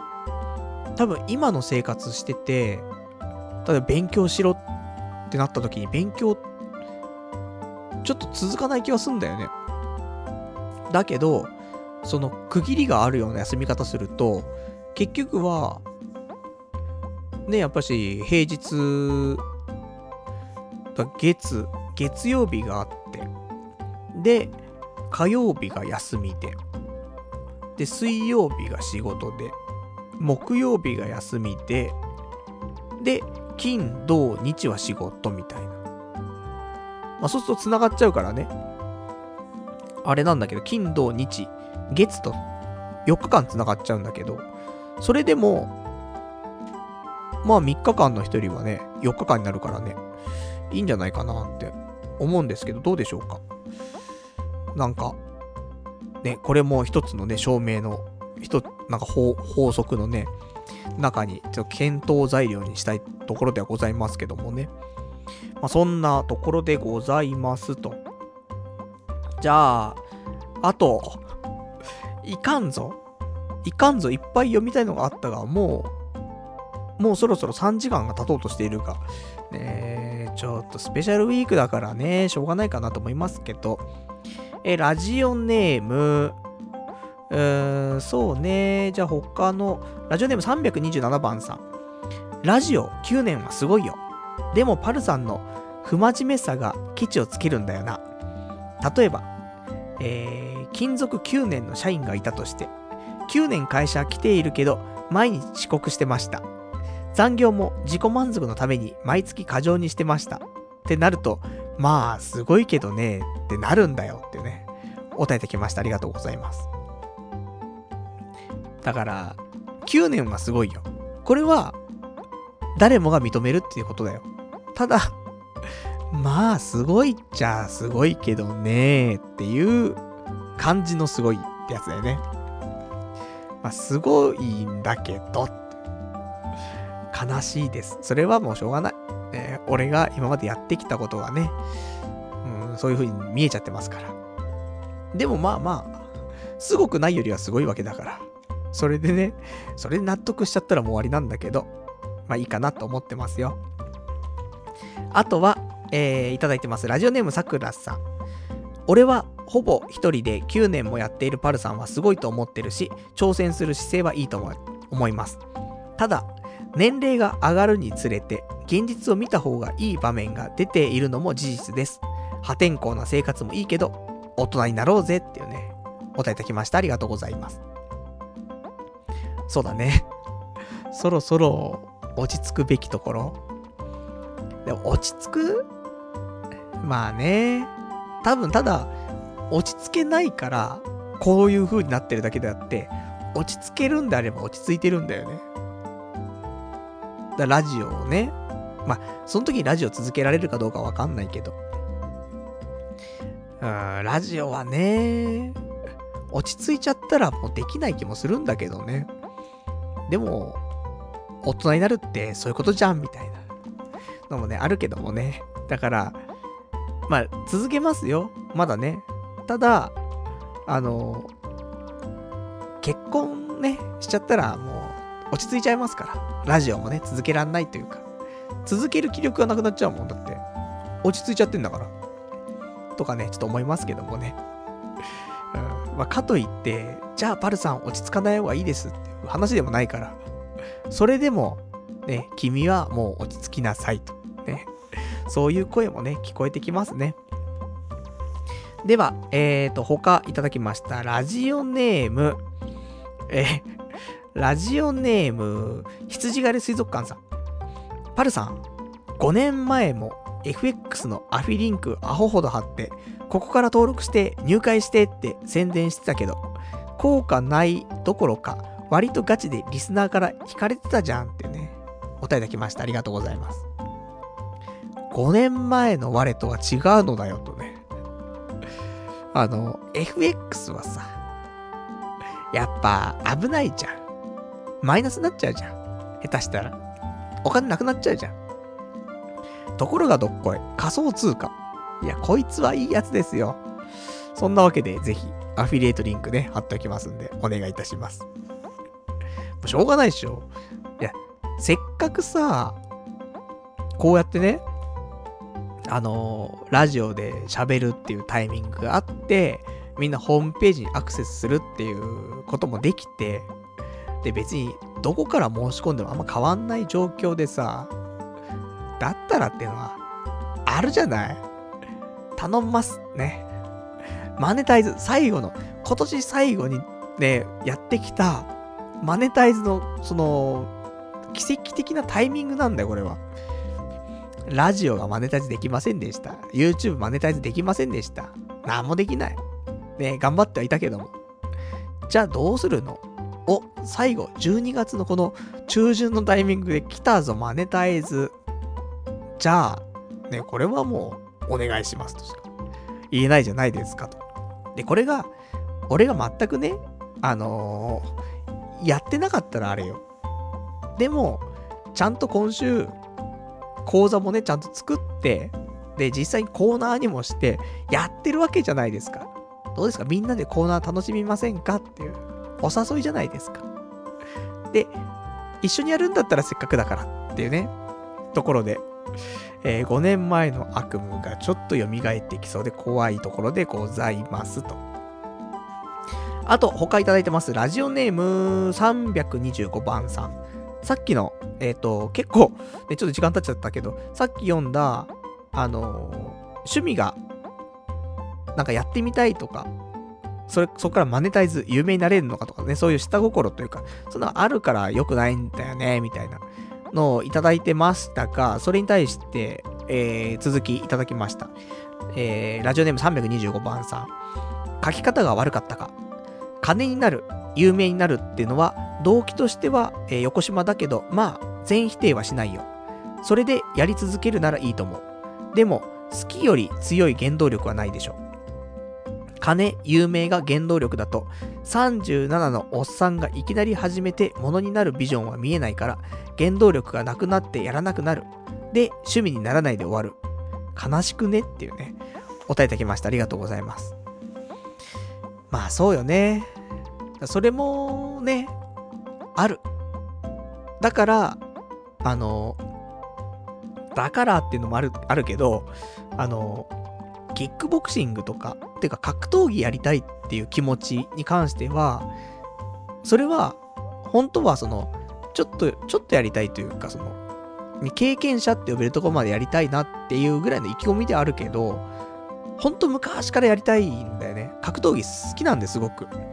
佐竹正明とかのね、頃から、隣の格闘王とかさ、漫画もあったじゃない？とかさ、ね、ラジオもね、佐竹正明の覇王塾聞いたりとかさ、K1 だってね、あのー、なんだ、初回の時の K1 からずっと見てたしね。で、K1、でもずっと見てたと言っても、どこぐらいだろうね、そっから、うん、佐竹が引退。いや、そんな最、ね、そんなすぐじゃねえな。結構見てたんだよ。で、K1MAX も好きだったしさ。で、格闘技イベントはね、やっぱり好きだったからさ、プライドとかさ。でもあの辺終わっちゃったじゃない、一回。あそこで一回切れちゃったんだよね、気持ちもね。ではあったけど、やっぱり、ね、格闘技、いいなって思ってた自分がいるので、そういうのもね、あの、もちろん根底にはありますよ。で、プラス、やっぱりそういう、何かあった時のね、誤信っていうところもあるし、とか、今だとね、しかもダイエットとかもあるから、いろいろ絡んでね、あの、いい趣味になるかなと。まあ、せっかくね、体動かすんだから、ジムっていうのもいいんだけど、せっかくだからその技術もつくものの方が、まあ一石二鳥かなっていうのもありましてね。まあそんなわけでキックボクシングはもうちょっと頑張りたいなと思っておりますよということです。あとは、えー、いただいてます。ラジオネームさくらさん。身内を守るためなら、護身術を習った方がよっぽど役に立つ。格闘技だとしても少林寺拳法くらいがちょうどいいというね、お答えいただきました。ありがとうございます。少林寺はね、いいよね。あのー、憧れますよ。その合気道をね、やりたかったの、最初。でも合気道をね、やる機会がなかなかなく。いや、あったね。最初の引っ越しした時に、近くで合気道教室みたいなのあったらしいんだけど、なんか行けなくてね。で、あと少林寺はもちろんいいよね。あの、もう鉄拳珍味だからさ、世代が。まあ、それは少林寺かっていうとちょっとわかんないけども、まあ、確か少林寺だった気がするんだよね。あと、ところどころ、あと、日本拳法とかあるよね。縦剣とか使うやつね。た、あの、パンチって、まっすぐ打つと横になるじゃん、拳が。だけど、縦剣って言ってさ、縦で打つからさ、あの、横幅がなくなってさ、ガードの隙間をね、すり抜けてくる。縦剣、日本拳法でよくありますけどもね。そんなね、ところもあるから。でも、キックボクシングは憧れる。ムエタイとか、ね、あるけど。本当はだからボクシングで華麗にね、華麗に舞いね、まあ蜂のように刺したいんですけども、まあキックはやっぱりローキック打ちたいのはある。ハイキックも打ちたいよ。あの、K1 好きでね、見てたわけだから。キックはかっこいいなと思うけどね、本当に俺体硬すぎるから、子供の頃から体硬くてさ、前屈とか全然できなかったんだよね。でもあるけどさ、まあこれを機にね、少しずつ体を柔らかくすることで、怪我しにくい体になりつつ、で、いつかはね、ちゃんとなんかキックができる人間になりたいなと思って。いや、いいと思うのよ。なんかあった時の対応として、ローキック打てるって、これすげえでかいと思うの。あの、パンチはやっぱり結構接近戦になっちゃうじゃない？だけど、牽制としてローキック打てると、いいと思うんだよね。なんかあった時に。そういう意味で、ローキックね、覚えたいなと思ってます。今日は膝蹴りでしたけどもね。膝蹴りもね、あのー、俺膝蹴りって、下から上に突き上げるもんだと思ったんだよね。じゃなくて、まっすぐ出すんだねっていうことがね、今日初めて知りました。隣の格闘王に書いてあったんじゃないの？っていうところだけど、3巻ぐらいまでしか実は読んでなくてっていうね、すいません、ミーハーでした、実はね。申し訳ございませんというところでございます。じゃあね、えっ、と、他に、えー、いただいてます。えー、ラジオネーム。どれかな結構ね、えー、あるんですが、読みながら進めていたためね、なかなかわかんなくなってますけどもね。えーラジオネーム、どうしようかなもう終わりかなえ、でも結構いいのあったんだよね。じゃあ、こっから、こっからだね。ラジオネーム。いや、ダメだね。こっちか。どっちだ？どっちだじゃねえよ。いろいろあったんだよ、俺にも。ね。さあ、どうしよう。困ったな読みたいのいっぱいあんだけどなちょっとお待ちください。ねあのー、お便りね。これですか。ラジオネーム、298番さん。ギリまで参加者募るから人数見えなくてさ、えー、参加者を不安にするんだよ。だから気軽に参加できないんだよ。つうか、参加者少ないな。もう、両国あたりで、ちゃんこ鍋オフだよ。その後は、新小岩で風俗オフだよってね。お答えいただきました。ありがとうございます。まあそうね、ギリギリまで参加者募ってるのはね、ちょっと良くないかもしれませんけども。まあ全員で5人だったからさ、なんか、で、まだ予約してないっていうのはね、ミソよ。予約してたらちょっとってなるけど、まだ予約してないからさ、まだ行けるよってだけで。でもまあ、期日はね、もう明日の午前中だからもうリアルタイム組がね、あの、増えるか増えないかだけだし。まあ、5人でいいのよ、正直。とか言ったら参加しにくくなっちゃうんだろうけど。まあ、多すぎてもね、あのー、ちょっと話しづらいところもあるから、でも6人席だったら、6人でもいいじゃない。5人である必要ないから。だからね、別に1人、2人、3人、4人増えてもね、変わんないかなと思いますんでね。まあ、しょうがないでしょ。これが、今の時点で10人集まってたら、それはちょっともうね、締め切りますなるけどさ。まだね、席空いてますから。まあ、そんなところでございますよ。まあ、ちゃんこオフもいいけどね。ちゃんこからの風俗オフ。えー、すごくいいかなと思いますけどもね。じゃあ、あとはいただいてます。他、ラジオネーム、どうも僕ですさん。えー、パルさん、オフ会では、パルさんの私物プレゼントコーナーを希望しますっていうね。いただきました。ありがとうございます。俺の私物ですか？あるかい？何が欲しいんだい？なんもないな。部屋見ても、まあるよ。なんかトロフィーがあるよ。300円で買ってきたトロフィーがあるけどもね。何なんだって話なんだよね。何の賞を受け取ってもいないのに、トロフィー欲しくなっちゃって買っちゃいましたけどもね。あの、アカデミー賞みたいなやつ。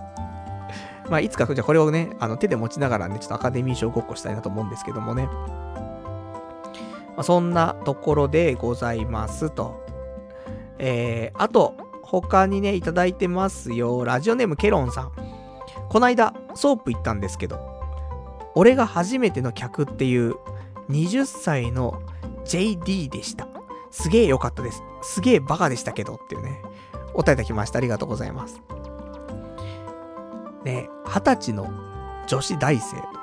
それはすげえいいんだけど、やっぱ、そういうところに来る子は、超お金をね、アグレッシブに稼ごうとしてる子か、すげえバカかどっちかなんだよね。なので、すげえバカな子だったということだけど、すげえ良かったと。じゃあ良かったでっていうね、ところかなと思いますけどもね。じゃあね、あとね、えっ、ー、と、他にいただいてます。ラジオネーム。そうだね。これは、これ読んでこうか。ラジオネーム。286番さん。パルさんのいただきとパンの YouTube 見ました。すごい素直な反応だなというのが第一印象でした。食べていないけど、なんかわかるなーっていう感覚で見れました。普通にいい動画だったと思いますよ。そんなパルさんにぜひ食べて感想を YouTube に上げてほしいものがあります。それは、京華楼の麻婆豆腐の素です。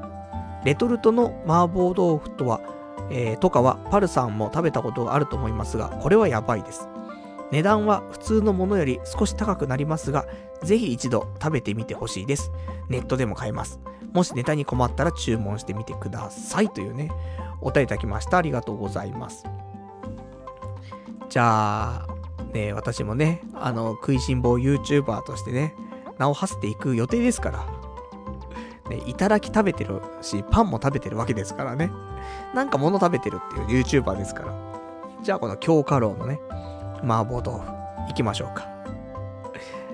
なんだろう、何、何が違うの？美味しいっていうことなの？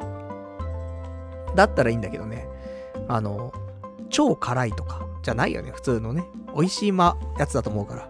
で、俺も、もう丸宮丸宮丸宮な人間でしたから。あの、麻婆豆腐っていいんだよね。何がいいかって、あの、俺がね、あの、本当お金ない頃ね、やっぱ豆腐は安く手に入ったんだよね。豆腐いくらかな ?30、48円とかで売ってたのかな豆腐。で、そういうスーパーがあってさ、48円？そんなんだよね。激安だったんだよね。あんま美味しくないんだけどさ。で、木綿豆腐買ってきてさ。で、ね、あの、サイコロ状に切ってさ。で、入れて、麻婆豆腐の素入れてみたいな。意外とね、美味しい。まあ、そっから麻婆豆腐をね、自分でもちょっと豆板醤とかさ、なんか甜麺醤とかコチュジャンとかよくわかんないけど、いろいろ買ってさ、作ったりもしたけど、結果、麻婆はやっぱしレトルトのその液体元がうまい。ね、ひき肉とかからやったよ。山椒とか入れてやったんだけど、やっぱりね、紹興酒とか入れてね、やったんだけどさ。うん、やっぱね、うまいよ。丸宮。なんだけど、それを超えてくるわけでしょ。だ俺もちょっと麻婆豆腐にはうるさいからさ。あの、辛いもの食べるとジンマシン出るからね、なかなか食えなかったんだけど、あのー、好きっちゃ好きなのよ。なんでね、ちょっと京華楼の麻婆豆腐、ちょっと食べた時にはね、YouTube でアップしたいなと思いますよと。では、えーと、あとは、いただいてます。これ読みたいな。読もうかな。こっち読もう。ラジオネーム283番さん。えー、パルさん、仕事しながら面接受けてきました。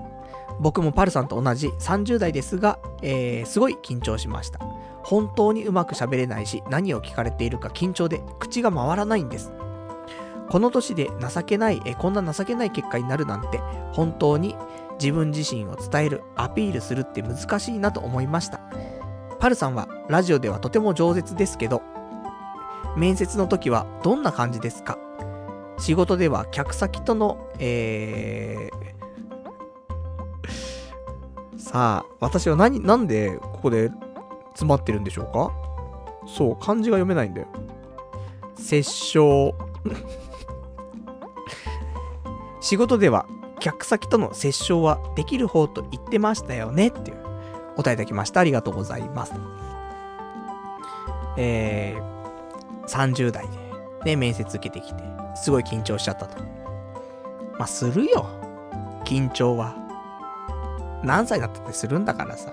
新しいことだしね。まあ、俺もね、今週は緊張してね、もう大変なミーティングがいっぱいあったからさ、気持ちはすごくね、わかりますけどもね。難しいよね、やっぱりね。緊張しなければもしかしたらもう少しうまく言えるんかもしんないけど、でもでも、緊張しちゃう。どうしたらいいのって話なんだけど、まあ、押し切るしかないよねって思うけどね。だから、あの、そのね、会社で3回ね、今週あったそのミーティングの方も、喋り始めた瞬間から、あ、これダメだと思ったけど、もう押し切るもんね。押し切った後で、結果最後にね、そういうダメ出しは食らうけど、でも途中で、あ、すいませんっつって、やめちゃうのはダメじゃん。だから、いくら緊張しても押し切るけど、まあ、結果ね、ダメなんだけどさ。でもまあまあ、一応、ゴールというかさ、やらなきゃいけないというか、結論出さなくちゃいけないところまでちゃんと結論はね、結果そのミーティングが出るよ。押し切るから。でも最後にダメだしっていうのはあるよっていうね。で途中で止めちゃったらそれすらないわけだからね。そこが、まあ、なんとか俺がやれ、やれ、やれてる理由じゃないけどもね。ダメなりに、なんとかす、するよ。一応。迷惑がかけるが、ね。すいません。ね、かけないように頑張りたいと思ってね、やってんだけど、ちょっとどうにもなんねえんだよなと思ってね。そんなわけでね、ちょっと、もう最上級のお偉いさんに対してもね、そんなになっちゃってますけども、緊張しちゃうんだよね、やっぱり。緊張しなかったらそんなちょっとって言わねえんだけどなって思うんだけどね。言っちゃうよって。でも客先はいいよ。まあ別にこっちがね、営業かけるってわけでもないからさ、あの、お互いに良きパートナーっていう感じの、その、やりとりだったりするからね。こっちも、なんかコンテンツ扱わせてもらいたいし、向こうもコンテンツを提供して広げたいとかさ。そういうのはいろいろあるからさ。で、こっちがお金払ったりとかするのもあるし。まあいろいろあるけどもね、立場がちょっと違うっちゃ違うけども、でも、あの、いい雰囲気でね、やってますよ。客先はね。でも、やっぱね、社内緊張しちゃうんだよね。一番良くないね。社内で緊張するってダメだよね。逆じゃないって思うけどもね。まあそんなんでございましたね。じゃあ、あとは、えー、いただきました。これ最後にしようかな。もう、3時間経ちましたから。これラストのお便りにしましょう。スペシャルウィーク最後のお便りです。ラジオネーム294番さん。バイトと年収比べて結構もらってるって、パルさん、悲しい比較しないでくださいよ。もうすぐ40ですよ。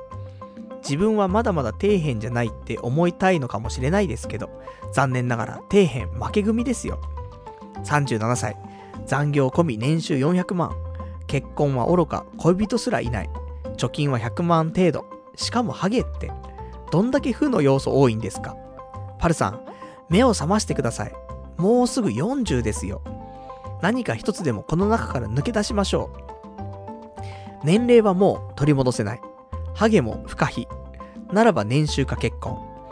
だけど年収もパルさんの能力から言ったら400万前後が精一杯。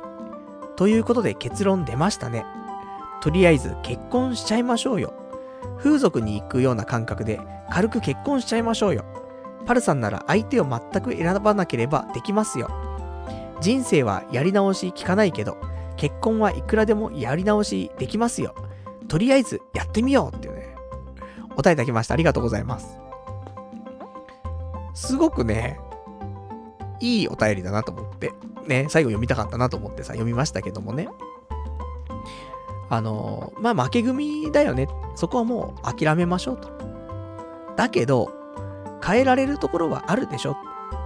どれですか？っつって、消去法でいくと大体変えらんないんだけど、唯一変えられるのは、結婚なんだよね。だからもう、結婚しちゃおうで、ダメだったらダメでやり直し聞くよって。まあね、だって今のご時世さ、バツ1バツ2当たり前じゃないですか。まあ子供がいなければね、全然いいと思うのよ。なので、いいじゃん。しかもパルさん、ね、相手は全く選ばなければできますよ。まあ選ぶんですけどもね、多少選ぶけど、ゴリッゴリ選ばなければできるんじゃないかなって思ってる自分がいますけどもね。でも、まあまあ、相手もある話ですから。まあ、ちょっとでも選んだ時点で難しいかなと思うからね。まあ、全く選ばなければいけるでしょう。それはもう皆さんお墨付きですよ。まあ、パルは選んじゃうからできないんだろうけど、選ばなかったらできるよねって。どうですか？みんな思ってませんか？思っててほしいんですけどもね。ただ、このお便りすごく全部いいと思うの。その、俺の俺の感じ方とか、俺の誘導の仕方とか、全部分かってて、うまーくやってくれてんだけど、一個だけ、ね、あの、ここをミスっちゃってますよっていうのはありますけどもね。風俗行くような感覚で、軽く結婚しちゃいましょうよ。これミステイク。何がミステイクかって？ソープに行こう行こう言って、1年以上行けてないんですよ。だから、風俗行くようなね、そういう軽い感覚で結婚できないんですよ。風俗が軽くないんですよ。っていうこと。だから、全然スナック感覚で結婚できないの、俺は。もう、全然スナック感覚で風俗行けないんだから。もうちょっとでも足に穴開いちゃったら風俗行けないんだから俺はさ。っていうね、ちょっとミステイクがね、ありましたけどもね。少しね、パルナイトの背中を押したつもりがね、意外とここでね、ちょっと押せなくなっていたんで、あれ、ありますけど、ただでも、おっしゃる通りだなって思って、変えられないことがすごい多いと思う。それはもうしょうがないけど、なんかできるところはあるよねって。っぱ結婚だなって思いますから、今年、こっから結婚する？いや、だこっから彼女いける？いけるか ?12 月の24日か、12月の30日の休みに、ね、23はね、あのー、オフ会ございますから、できませんけども、24日か30日休みですよ。ここで、どっか、婚活しますか？で、彼女できちゃう？今年言ったこと全部達成できちゃう？結婚はちょっと難しいのは、それはもうご勘弁だけど。今年彼女できたら一応有言実行っちゃ実行でいいんじゃないですか。やる？いやー、ちょっと難しいかなちょっと、女が絡む時点で、俺もう、ダメになっちゃうんだよな女性が絡むことと、ね、会社の取締役が出てくるところ。もう私、その2つでね、ダメになっちゃいます。なんだけども、うーん、ちょっと頑張りたいなーって思うところはございますんでね、結婚、サクッと、24日もしくは30日に、えー、付き合うことになって、そのままお正月、彼女を連れて、どうですか？実家に帰るのは。うん。なんとかできませんかね？ってちょっと思ってますけどもね。まあ、その辺も、えー、その辺は23日のオフ会でみんなと相談したいと思います。むしろこのね、婚活以外でね、結婚とか彼女ができるっていうことがもう想像できないからさ。その辺もね、リスナーの皆さんにね、えー、聞いてやっていきたいなと、ね、そんな風に思ってますから、まあちょっと、来週の、えー、12月24日日曜日のね、えー、丸々9年経った、9周年の童貞ネット。これはね、お楽しみにしていただきたいなと思っております。まあ、そんなわけでね、今日もね、長々とやってしまいましたけど、この辺でに終わりにしましょうか。じゃあ、そんな感じで、えー、まあ、23日オフ会、24日、えー、9周年のラジオ、そして、え？ちょっと待ってくれ。何を待ってくれというか、えっと、12月31日、日曜日なんだね。困ったぞ。いつも31日って、実家に帰んだよ、俺。で、実家に帰って1日、朝からね、えっと、スロットに行くっていうのが、もうここ何年も行われてることなんだけど、31日ラジオ、できない。多分、あ、でもね、31日、急に来たな、問題が。びっくりしちゃった。そんなね、問題を抱えてなんか解消方法を考えますからね。えー、まあ、年末。年末も、ちょっとね、童貞ネットね、聞いていただきたいなと。もしかしたら録音になっちゃうかもなってちょっと今思いましたけどもね。まあ、そんなわけで、今日は第470回のスペシャルウィークということでしたけどもね。久しぶり3時間越しちゃいましたけどもね、やっていきましたんでね。えー、来週もまたよかったらね、聞いていただけたらと思います。それでは今日もね、長いお時間ご視聴いただきましてありがとうございました。それでは、また来週お会いいたしましょう。さよなら